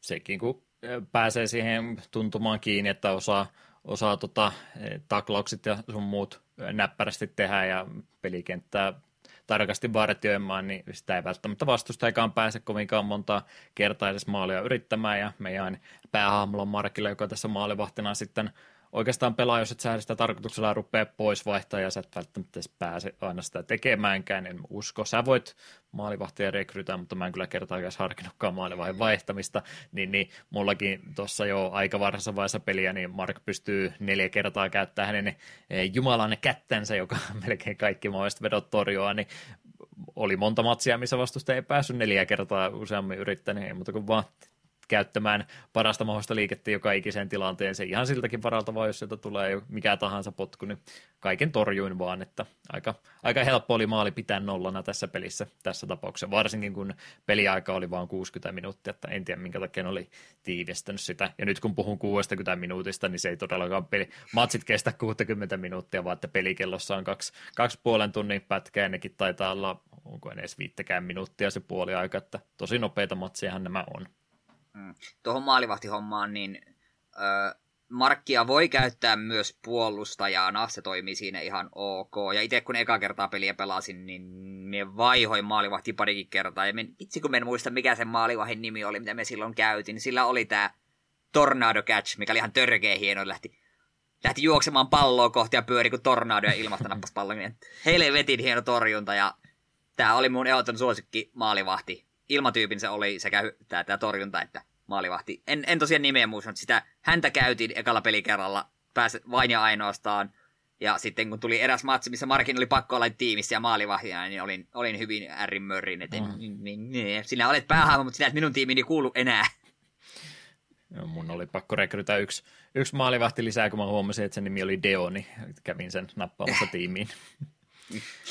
Ja se, mikä haluan tässä kohtaa mainita vähän tarinaan liittyen, niin se tässä on vähän harmillista, että välillä tulee just tällaisia todella raskaasti skriptattuja tilanteita, jotka just sanoo, että nyt sun pakko pitää näitä tyyppejä sun joukkueessa ja Äh, ja ensimmäinen oikea oikea jalkapallomatsi, mikä sulla on, tämmöistä Occult-koulua vastaan, niin se on aika äärimmäisesti skriptattu. Sun pitää toimia juuri oikealla tavalla, että sen voitat, ja se on todella ärsyttävää, koska mm. se tekee sitä vaan mälsää.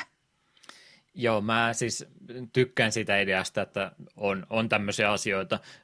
En tiedä, minkä takia tulee jotkut vapaa-painipelit taas meillä, mutta tykkään siis, että on, on semmoisiakin urheilupelejä pelannut, että siellä on vaikka jotain lisäehto, että sun täytyy tämän matsin aikana tehdä tällä pelaajalla maali tai syöttää yksi tilanne. Tai jossain painipelissä, että heitä yläköydeltä joku superfinisseri tai jotain muuta, että sun on sitä pakko tehdä, mutta jos sä teet sen, niin sä saat jotain kivaa expa tai muuta, niin mä tykkään tämmöisistä ehoista, mutta sitten kun se on ihan pakko tehdä ja varsinkin tämmöisessä pelissä, missä sitä aikaa on jo muutenkin aika, aika niukasti, että milloin sä pääst tekemään, niin monesti vaan tulee semmoinen, että mulla on ehkä se yksi tilaisuus tehdä tämä asia. Jos se menee väärin, niin se on game over ja sitten mä joudun, mistä asti nyt edellinen tallennustilanne olikaan, niin uudestaan asti kaikki nämä välivideot ja keskustelun pätkät tässä välissä kuuntelemaan pois, niin se on varsinkin peli alkupuolella, niin vähän ehkä liikaa, liikaa painottaa sinne suunta. Hmm. Ja en ole varma, kerkesikö pelata siihen pätkään asti, mutta jotain koulua vastaan tulee tämmöinen matsi, että siellä on onko niiden paras hyökkäjä, se on vaan niin kova, että, ai oi, miten me voimme torjua hänen potkunsa, niin sitten siitä saatte semmoisen nimen tripletekhin, että sulla pitää olla Mark maalissa ja sekä Todd että Jack puolustajina, niin sitten ne tekevät sen kolmestaan torjuvat potkun, joka minun mielestä tuntuu aika huijaukselta, sulla on kolme maalivahtia käytännössä, kun ne menee sille peräkkäistä palloa torjumaan. Niin, niin en ollut heitä ketään ekalla pelikerralla juurikaan käyttänyt, niin oli vähän silleen, että emme halua näitä mun tiimiin, että todellakin minun oma maalivahti olisi parempi kuin nämä kolme yhdessä.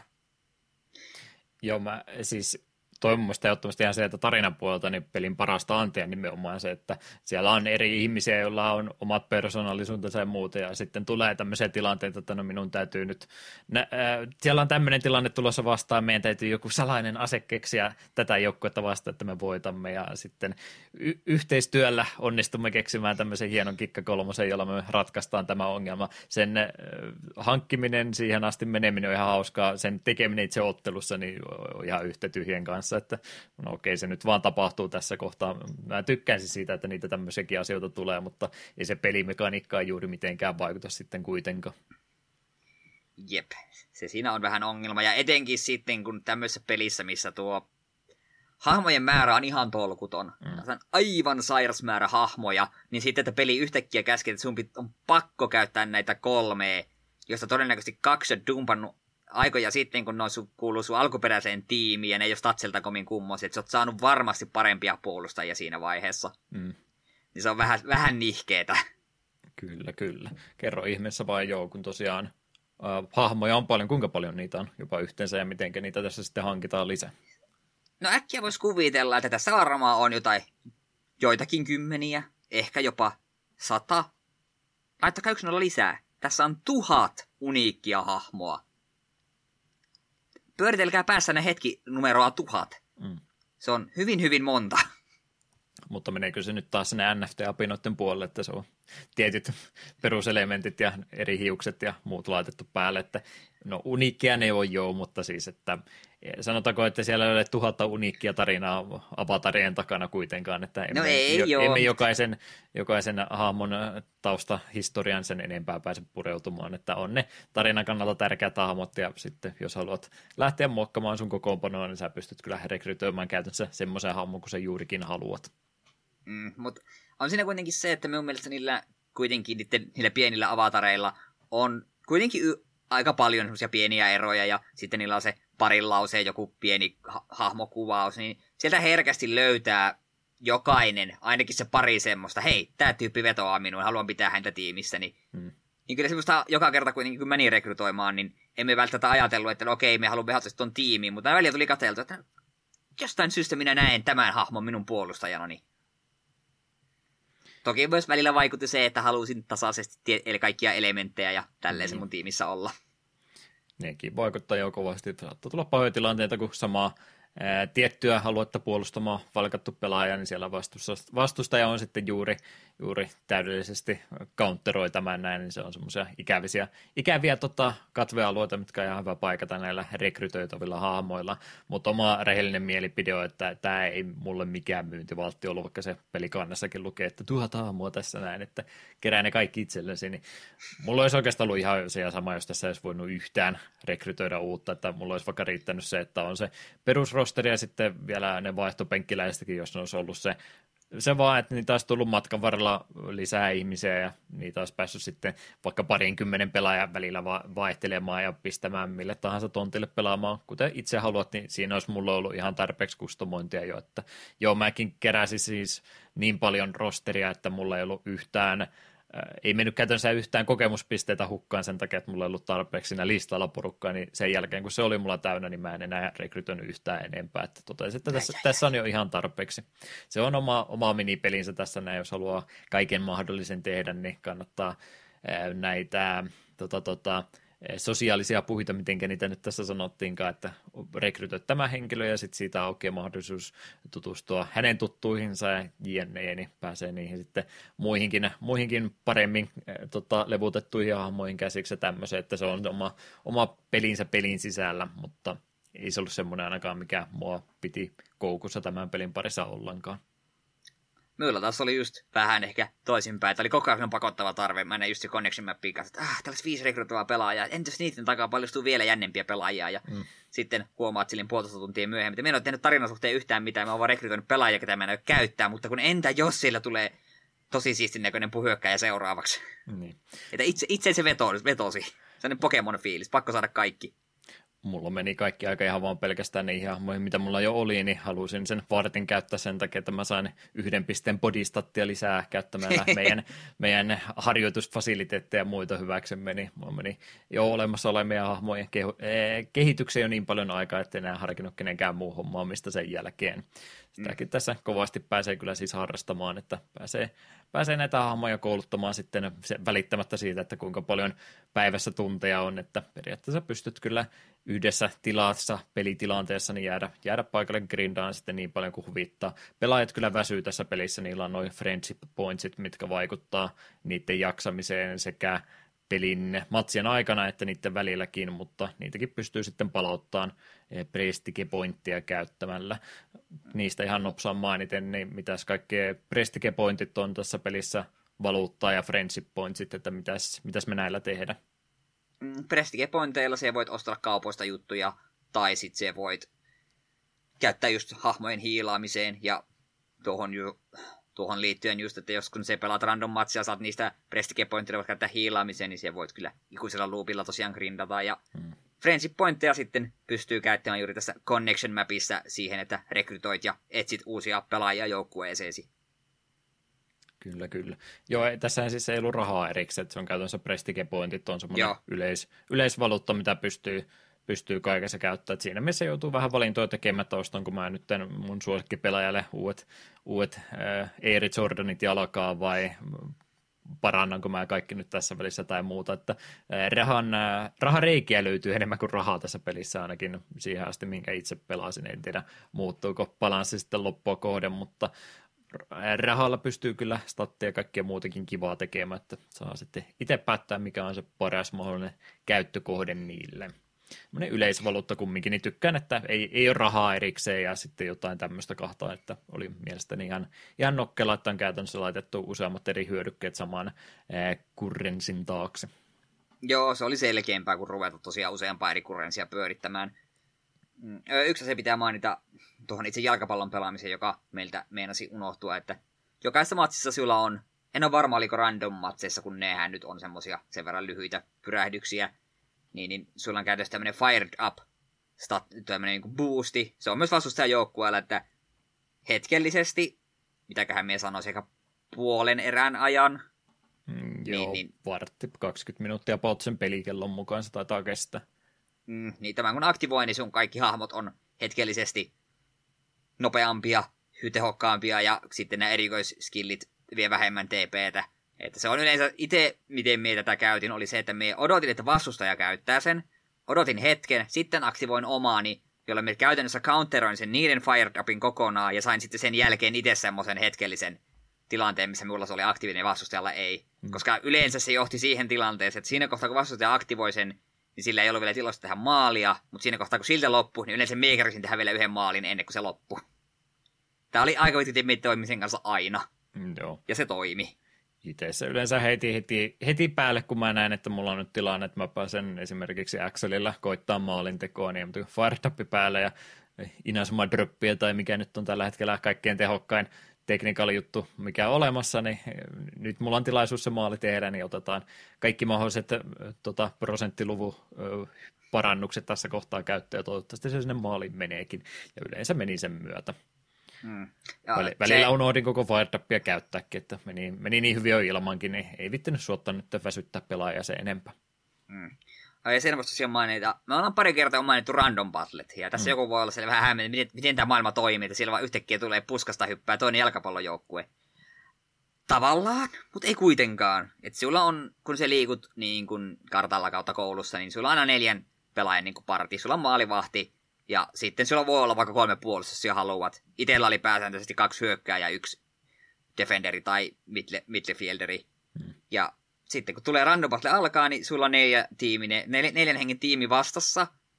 Ja ne saattoi olla niinku, tuon, tuon kulttuurikerhon jäseniä, sumo-kerhon jäseniä, jotka jossain syystä osasivat pelata jalkapalloa, joka jaksoi minua hämmentää aina. Mm. Että miten nämä sumopelaat on ne pirun kovia juoksemaan.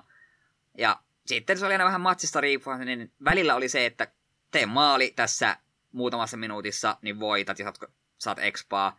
Tai välillä saat olla, että saa vaan pallo pois vastustajajoukkueelta.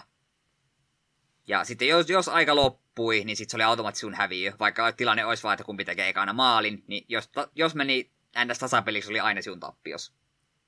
Joo, se oli itsellä, minkä takia tuli aika paljon nokkia aluksi näistä random encounterista, just niin kuin suuri ei riittänyt, vaan se piti se maali onnistua sitten tekemään. Toki sen sitä aika nopeasti, kun se pyöräydys tapahtui, että mä oon kaikilla osa-alueilla parempi kuin nuo shakkikerholaiset siellä vastassa, niin mm.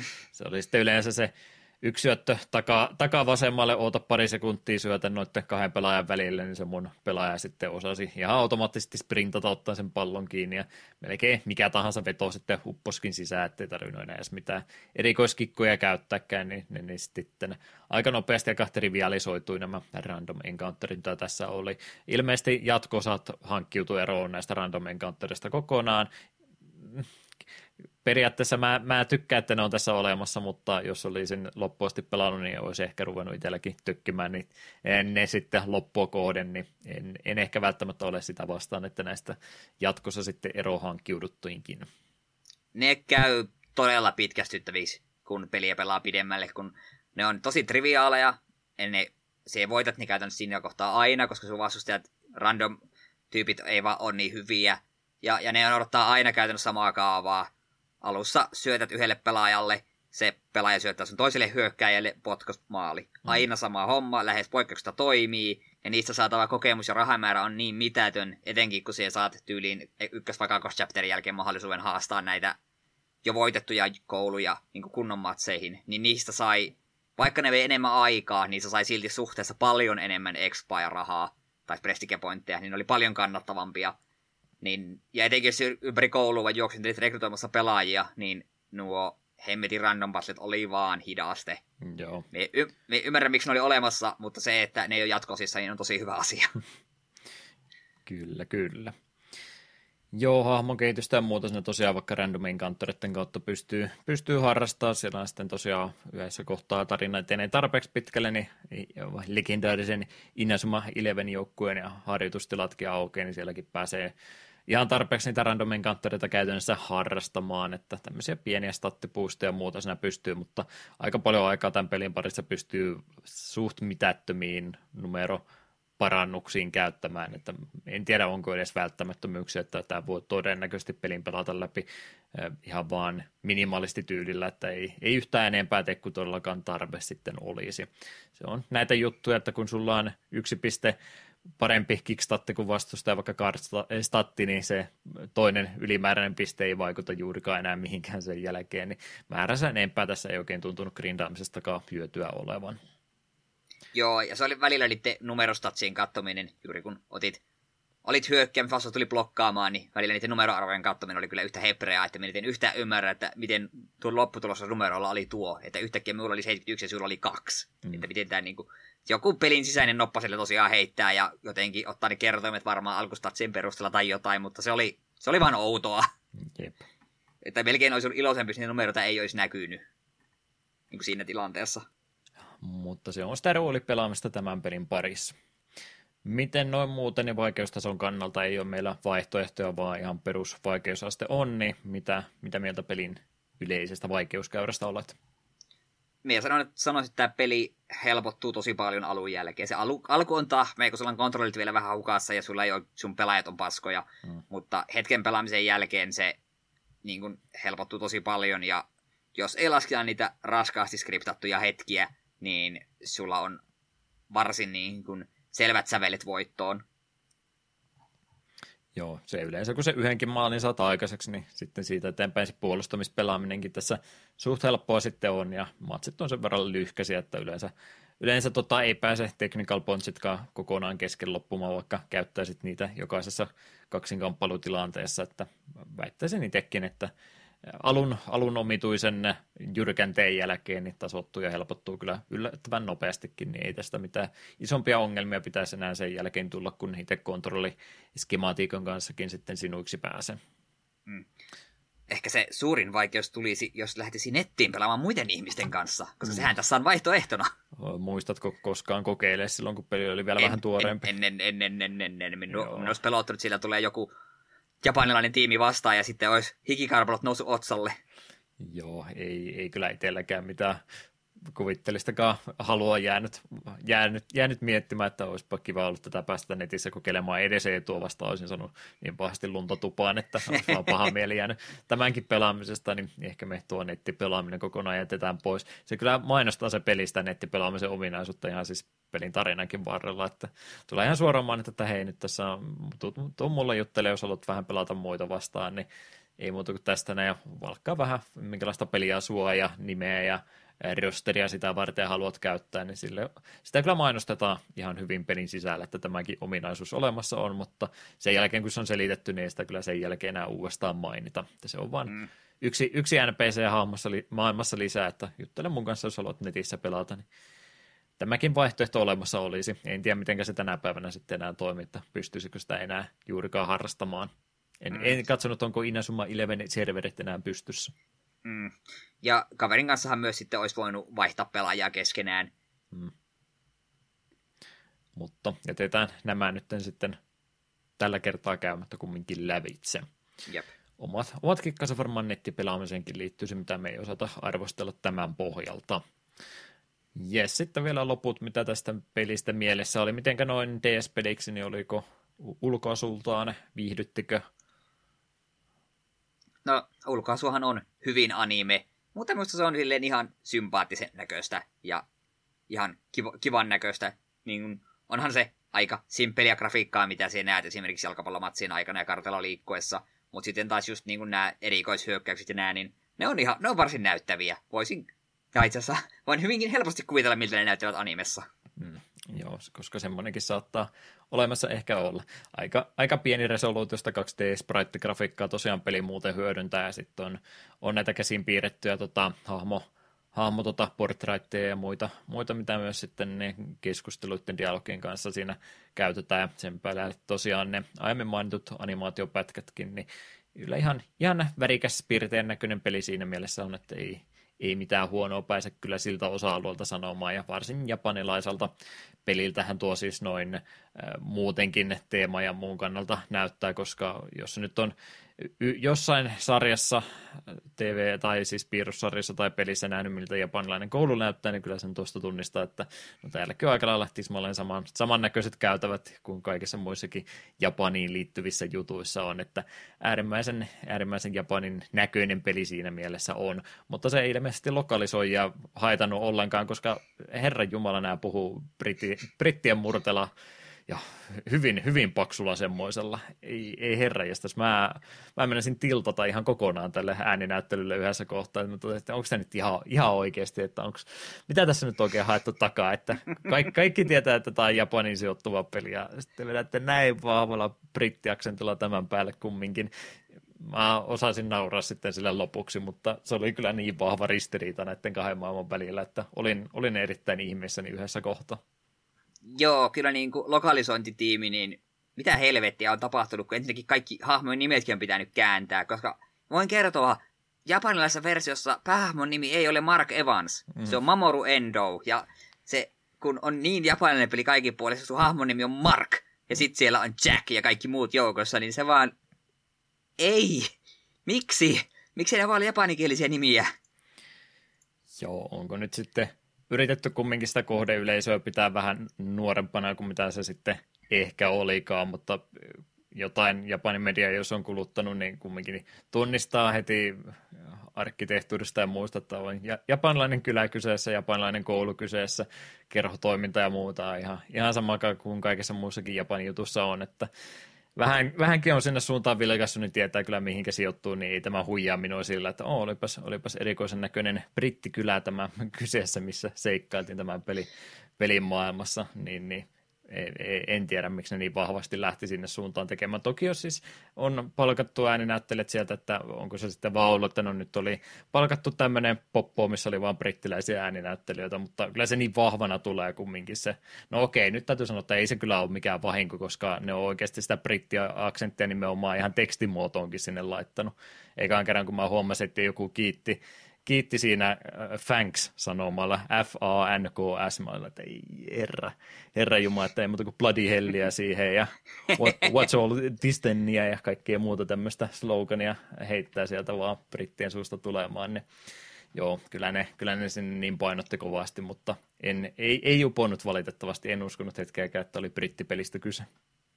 Mm, Joo. Ei, ei, se, se, ei se tarvitse siis olla jo semmoista japanihöttöä joko, koko ajan, mutta kun sen selvästikin huomaa, että tämä on Japanissa tehty peli ja sitten yritetään niin hirveästi kumminkin lokalisoida sitä niin kuin brittiläisenä tuotteena, niin äh, oli, oli aika vahva ristiriita. Joo, ei, ei en, en pysty ymmärtämään. Ei teille kyllä suurempi ongelma oli nuo nimet, koska se, vaan, se on vaan, ei, ei. Mm. Mutta jotakin hyvää ääninäyttelystä, niin pelin intro.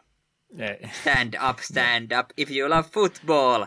Ai jumalauta, niin kordia ja kamalaa, kamalaa kuraa, että se oli hui, huikeeta. Ka- kuuntelin joka vahvasti, kerta. Nyt olen vahvasti eri mieltä, mutta Ei, aivan loistava.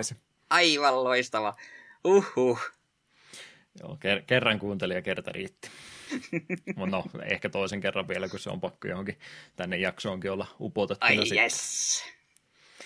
Kyllä, kyllä. No, musiikkipuoli nyt muuten on kumminkin ihan hyvä sellainen, nimittäin ihan kokenut veteraani ollut peliä varten musiikkia tekemässä henkilö nimeltä Yasunori Mitsuda, joka on 72 vuonna syntynyt japanilaissäveltäjä, jonka nimi varmastikin monille tuttu on. Hän on videopelimusiikin maailmaan aikanaan käsiksi päässyt tuon Wolf-tiimin kautta ja sen myötä myöskin Squarelle siirtyy aika nopeasti.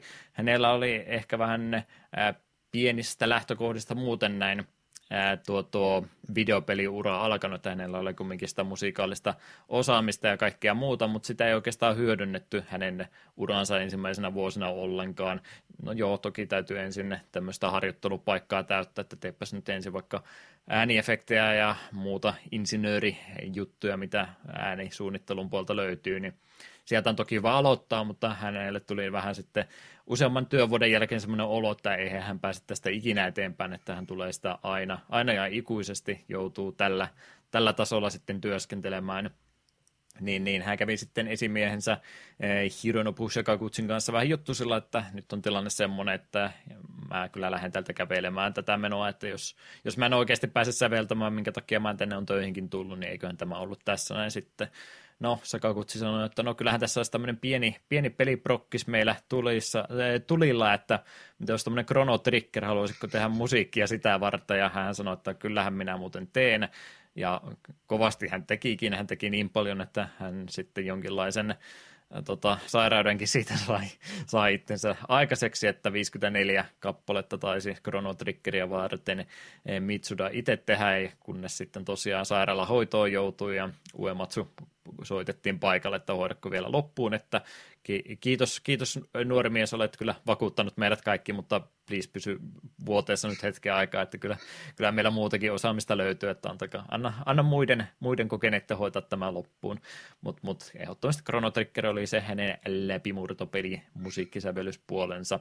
Senkin jälkeen kyllä sitten Squarella vielä jatkoi, siellä oli Topaalia muistaakseni ja Chrono Crossia ja mitäs kaikkea siellä muuta olikaan, mutta teki vielä jonkin aikaa sen jälkeen Squarelle musiikkia ja Chrono Crossiakin varten hän oli oikeastaan jo freelanceriksi sitten 98 vuoden jälkeen siirtynyt, mutta ei kumminkaan välejä Squaren kanssa sen jälkeen poikki kokonansa laittanut.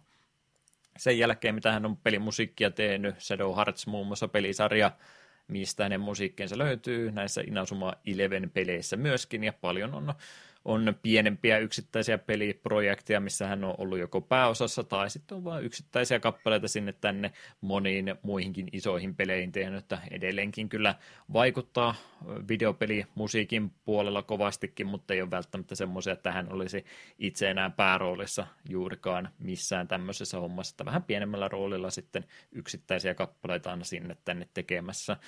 Oikeastaan hän on sitä työ tota, urakkaansa jakanut sillä, että vähän videopelejä sieltä täältä ja vähän animeen tekee tai TV-sarjoihin tai johonkin muualle, että semmoinen moniosaajaksi siirtyy sitten noiden Squaren vuosien jälkeen hän oikeastaan saa.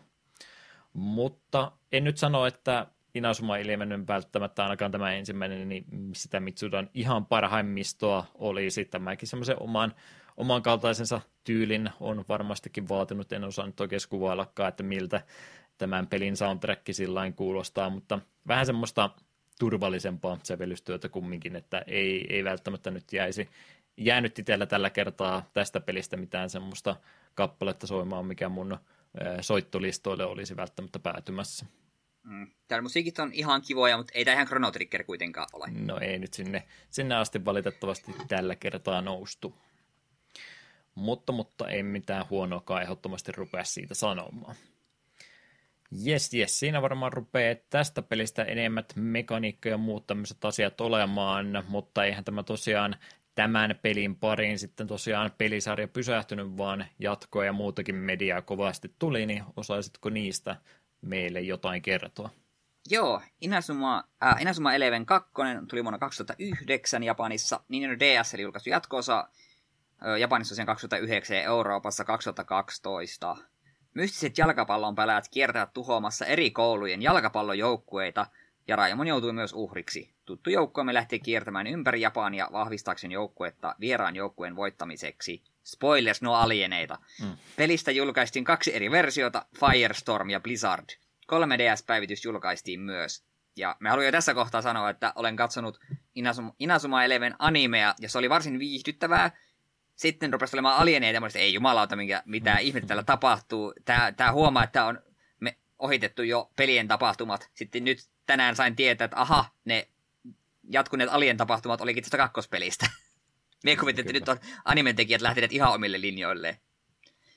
Mut sitten vielä Inazuma Eleven 3, Nintendo DSlle julkaistu ö, Japanissa vuonna 2010. Pelistä on kolme eri versiota, Spark, Bomber ja Ogre – Edellisten pelien parhaat pelaajat lähtivät pelaamaan muita maajoukkoita vastaan. Myöhäisempi 3D-päivitys julkaistiin Euroopassakin.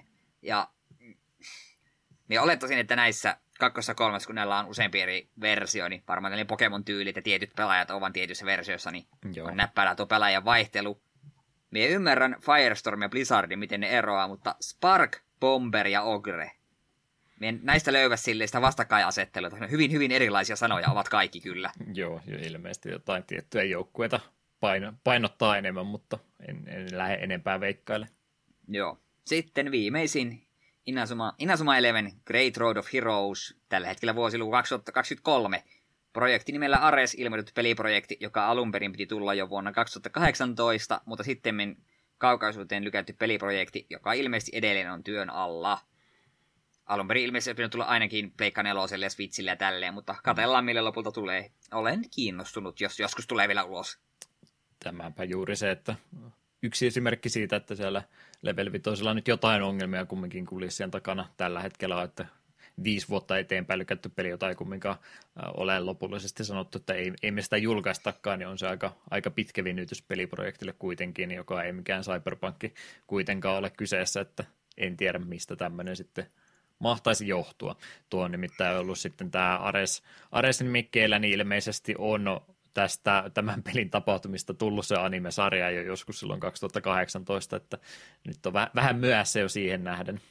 Mm. Mutta ehkä se sieltä jonain päivänä vielä tulee. Mm. Ja eihän tämä pelisarja kuitenkaan tähän jää. Sitten on vielä tämmöinen Inazuma Eleven Go-sivusarja, Tiedän, että näitä Go-pelejä on muuta, mutta en oikein tiedä, miten nämä eroaa. Mm, Sitten kolme, ylipäätään... kolme vai neljä osaa ilmeisesti on, ja se jotain aikamatkustelua siinä harrastetaan, että mennään vähän ajassa itse ja taaksepäin ja sivulla ja poikittain. Aivan. Sitten on muita spin-off-pelejä, sitten anime-sarjoja, kuten mainitsin, olen katsonut sen ensimmäisen pelin verran, ja se oli varsin viihdyttävää, ja siinä tuollaiset pakko käyttää näitä tyyppejä toimi ehkä vähän paremmin, kun se oli vain kevyttä katsottavaa ja oli vielä näyttävämpää. Oli varsin viihdyttävä urheilusarja ja jostain syystä semmoista uppoa minuun. Sitten on myös ihan anime-elokuvia ja myös mangaakin löytyy. Mediajätti saatiin tämän pelin myötä siis luotua kyllä, että rahaa on tälläkin jonkin verran tahkottu. Kyllä. Jepseps. No niin, mitäs nyt sitten pääsit Inazuma Elevenin alkuvaihetta uudestaan pelaamaan? Jäikö nyt fiilistä, että voisi jatkaa tästä eteenpäinkin vai oliko tässä jälleen kerran tarpeeksi, tarpeeksi suuren kokoinen jalkapalloannos vähäksi aikaa? No emme ehkä ihan tätä uudelleen jaksa niin kuin alusta tai loppuun asti pelailla, mutta edelleen on sitä mieltä, että tämä on oikeasti hyvä peli ja kiinnitin huomiota, että ennen kuin uuden rundin aloitin, että lähemmäs 40 tuntia olin käyttänyt ensimmäisellä pelikerralla, että oli, oli maistunut ja tykkäsin, ja edelleen tässä aika nopeasti tuli että joo, tämä on oikeasti hyvä peli, tykkään. Ja olen useamman kerran kakkosta tai kolmosta pyöritellyt käsissä, niitä voi vitsi, että olisi kyllä kiva vähän pelata. Tai ainakin kakkosta olen pyöritellyt GameStopissa silloin aikoinaan käsissä, että pitäisiköhän joskus nämä muutkin osat pelailla, mutta se on sitten jäänyt. Mutta on kyllä mielessä, että jos tuo vielä tuo, tuo Road of Heroes vai mikä onkaan, niin joskus tulisi, niin kyllä kiinnostaisi pelata vähän lisää Inazuma Elevenia. Tämä on kuitenkin niin erilainen sekä jalkapallo että roolipeli, niin minä tykkään. Ei tämä kaikille sovi ja alku on vähän tahmea ja ääninäyttely on ehkä vähän luotaan työntävä. Mutta pohjimmiltaan tämä on kuitenkin level 5 peli ja itse asiassa vielä hyvä sellainen. Niin miltä tämä saa niin kuin... Annetaan kaksi peukaloa ylöspäin. Kyllä me on jopa niin hurja itse tyydyn pelkästään varovaisen suosituksen antamaan, että oli, oli alkustartti vähän kampe, kankeampi itselläni, mutta tykkään kumminkin siitä, että on lähdetty tämmöistä vähän uniikimpaa pelitapausta sitten luomaan ehkä se semmoinen hienous siitä kaikkoa kyllä sitten peliä enemmän pelatessa, enkä välttämättä sen pohjalta halua eh, lisää niin paljon sitä samaa vastaavaa pelata. Nyt sitten miettiä, että just tämmöinen uuskin osa, jos joskus konsoleille tulee, että mitenkäs niissä sitten, kun ei enää tikulla piirretä välttämättä näitä komentoja sun muuta, niin mitä siitä sitten enää jäljelle jää, en osaa siihen sitten sanoa, mutta tämäkin on oikealla alustalla oikeaan aikaan julkaistu peli, niin kokeilun arvoinen ehdottomasti, ei varmastikaan kaikilla maistu, mutta onpahan vähän muihin peleihin verrattuna niin unikimpi pelitapaus kumminkin kyseessä.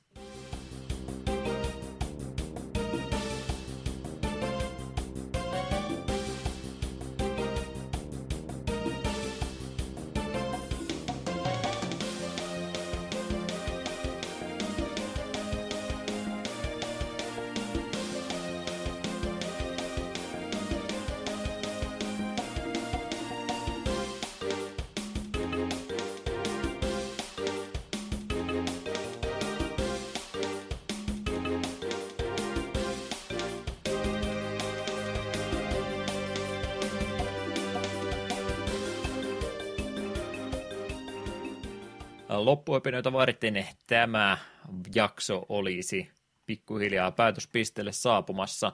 Mitäs olisi suunnitelmia tuonne helmikuun puolelle? Täällä on, täällä on kyllä hurjat pelivalinnat. Nyt olen itsekin ihan kauhuissani, että onpas, onpas kovaa, kovaa tuotantoa tulossa.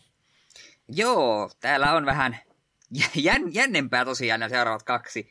Kuten jo aiemmin on ilmoitettu, niin helmikuun aloitellaan Gazillionäärillä, lähdetään – kaukaiseen avaruuteen tekemään vähän bisnestä. Ja sitten 15.2. jäädään vähän läheisempiin, läheisemmin, läheisemmille nurkille. Lähetään nimittäin Pilkille. Pro Pilkki ykkönen. Et ette varmasti arvanneet, että tällaista tulossa. No, huippuurheilun riemua takapölkky täynnä. Ky- kyllä. pilkkiin. Hei, se muuten pitää, pitääkin itse asiassa vielä kysästä, että verrattuna tuohon meidän aiempiin jalkapallopeleihin. Me ollaan käsitelty Mega Man Soccer, niin oliko Inazuma Eleven parempi peli? Tarviiko kysyä? No, ka- kaikin puoli. No niin, hyvä. Tämä oli kuitenkin se tärkein kysymys tälle jaksoa. Se, se paha maku on kyllä pois nyt saatu tämän myötä. Kyllä, kyllä. Tämmöistä loistavaa pelivalintaa olemme harrastaneet. Jos pystytte mukavasti parempia valkkaamaan, niin kertokaa se ehdottomasti meille. Yhteydenottokanavia, jossa semmoista voi tehdä, ovat muun muassa takapölkky.wordpress.com, gmail-osoite takapölkky.gmail.com ilman yönpisteitä. Facebook ja Twitteri ovat myös vaihtoehtoisia kanavia ja Discordin kautta parhaiten meidät vainimaan nopeammalla aikataululla sitten kiinni saisi. Joo, onhan niitä videopelisuosituksia tullut, mutta me iskettiin Pro Pilkki 1 tuonne kaikesta huolimatta listan. Kyllä me silti luvattiin, että yritetään sitä toivelistaa tänä vuonna vähän tyhjentää poiskin, niin täytyy niihinkin tarrautua pikapuolin kohta kiinni. Emme mainosta omia kanaviamme vielä, mainostan sitten vasta kun on omatkin sivuprojektini saanut oikeasti tehtyä, enkä hehkuta niitä yhtään se aikaisemmin. Näin ollen yksi jakso vanhoja videopelejä jälleen kerran meillä olisi takana. Minä kiitän kaikkia kuuntelusta jälleen kerran ja kiitetään nyt ylipäätään vaikka kaikesta viidestä vuodesta. Loppua ei, ei näy, ei näy ikinä. Mennään päätyy asti.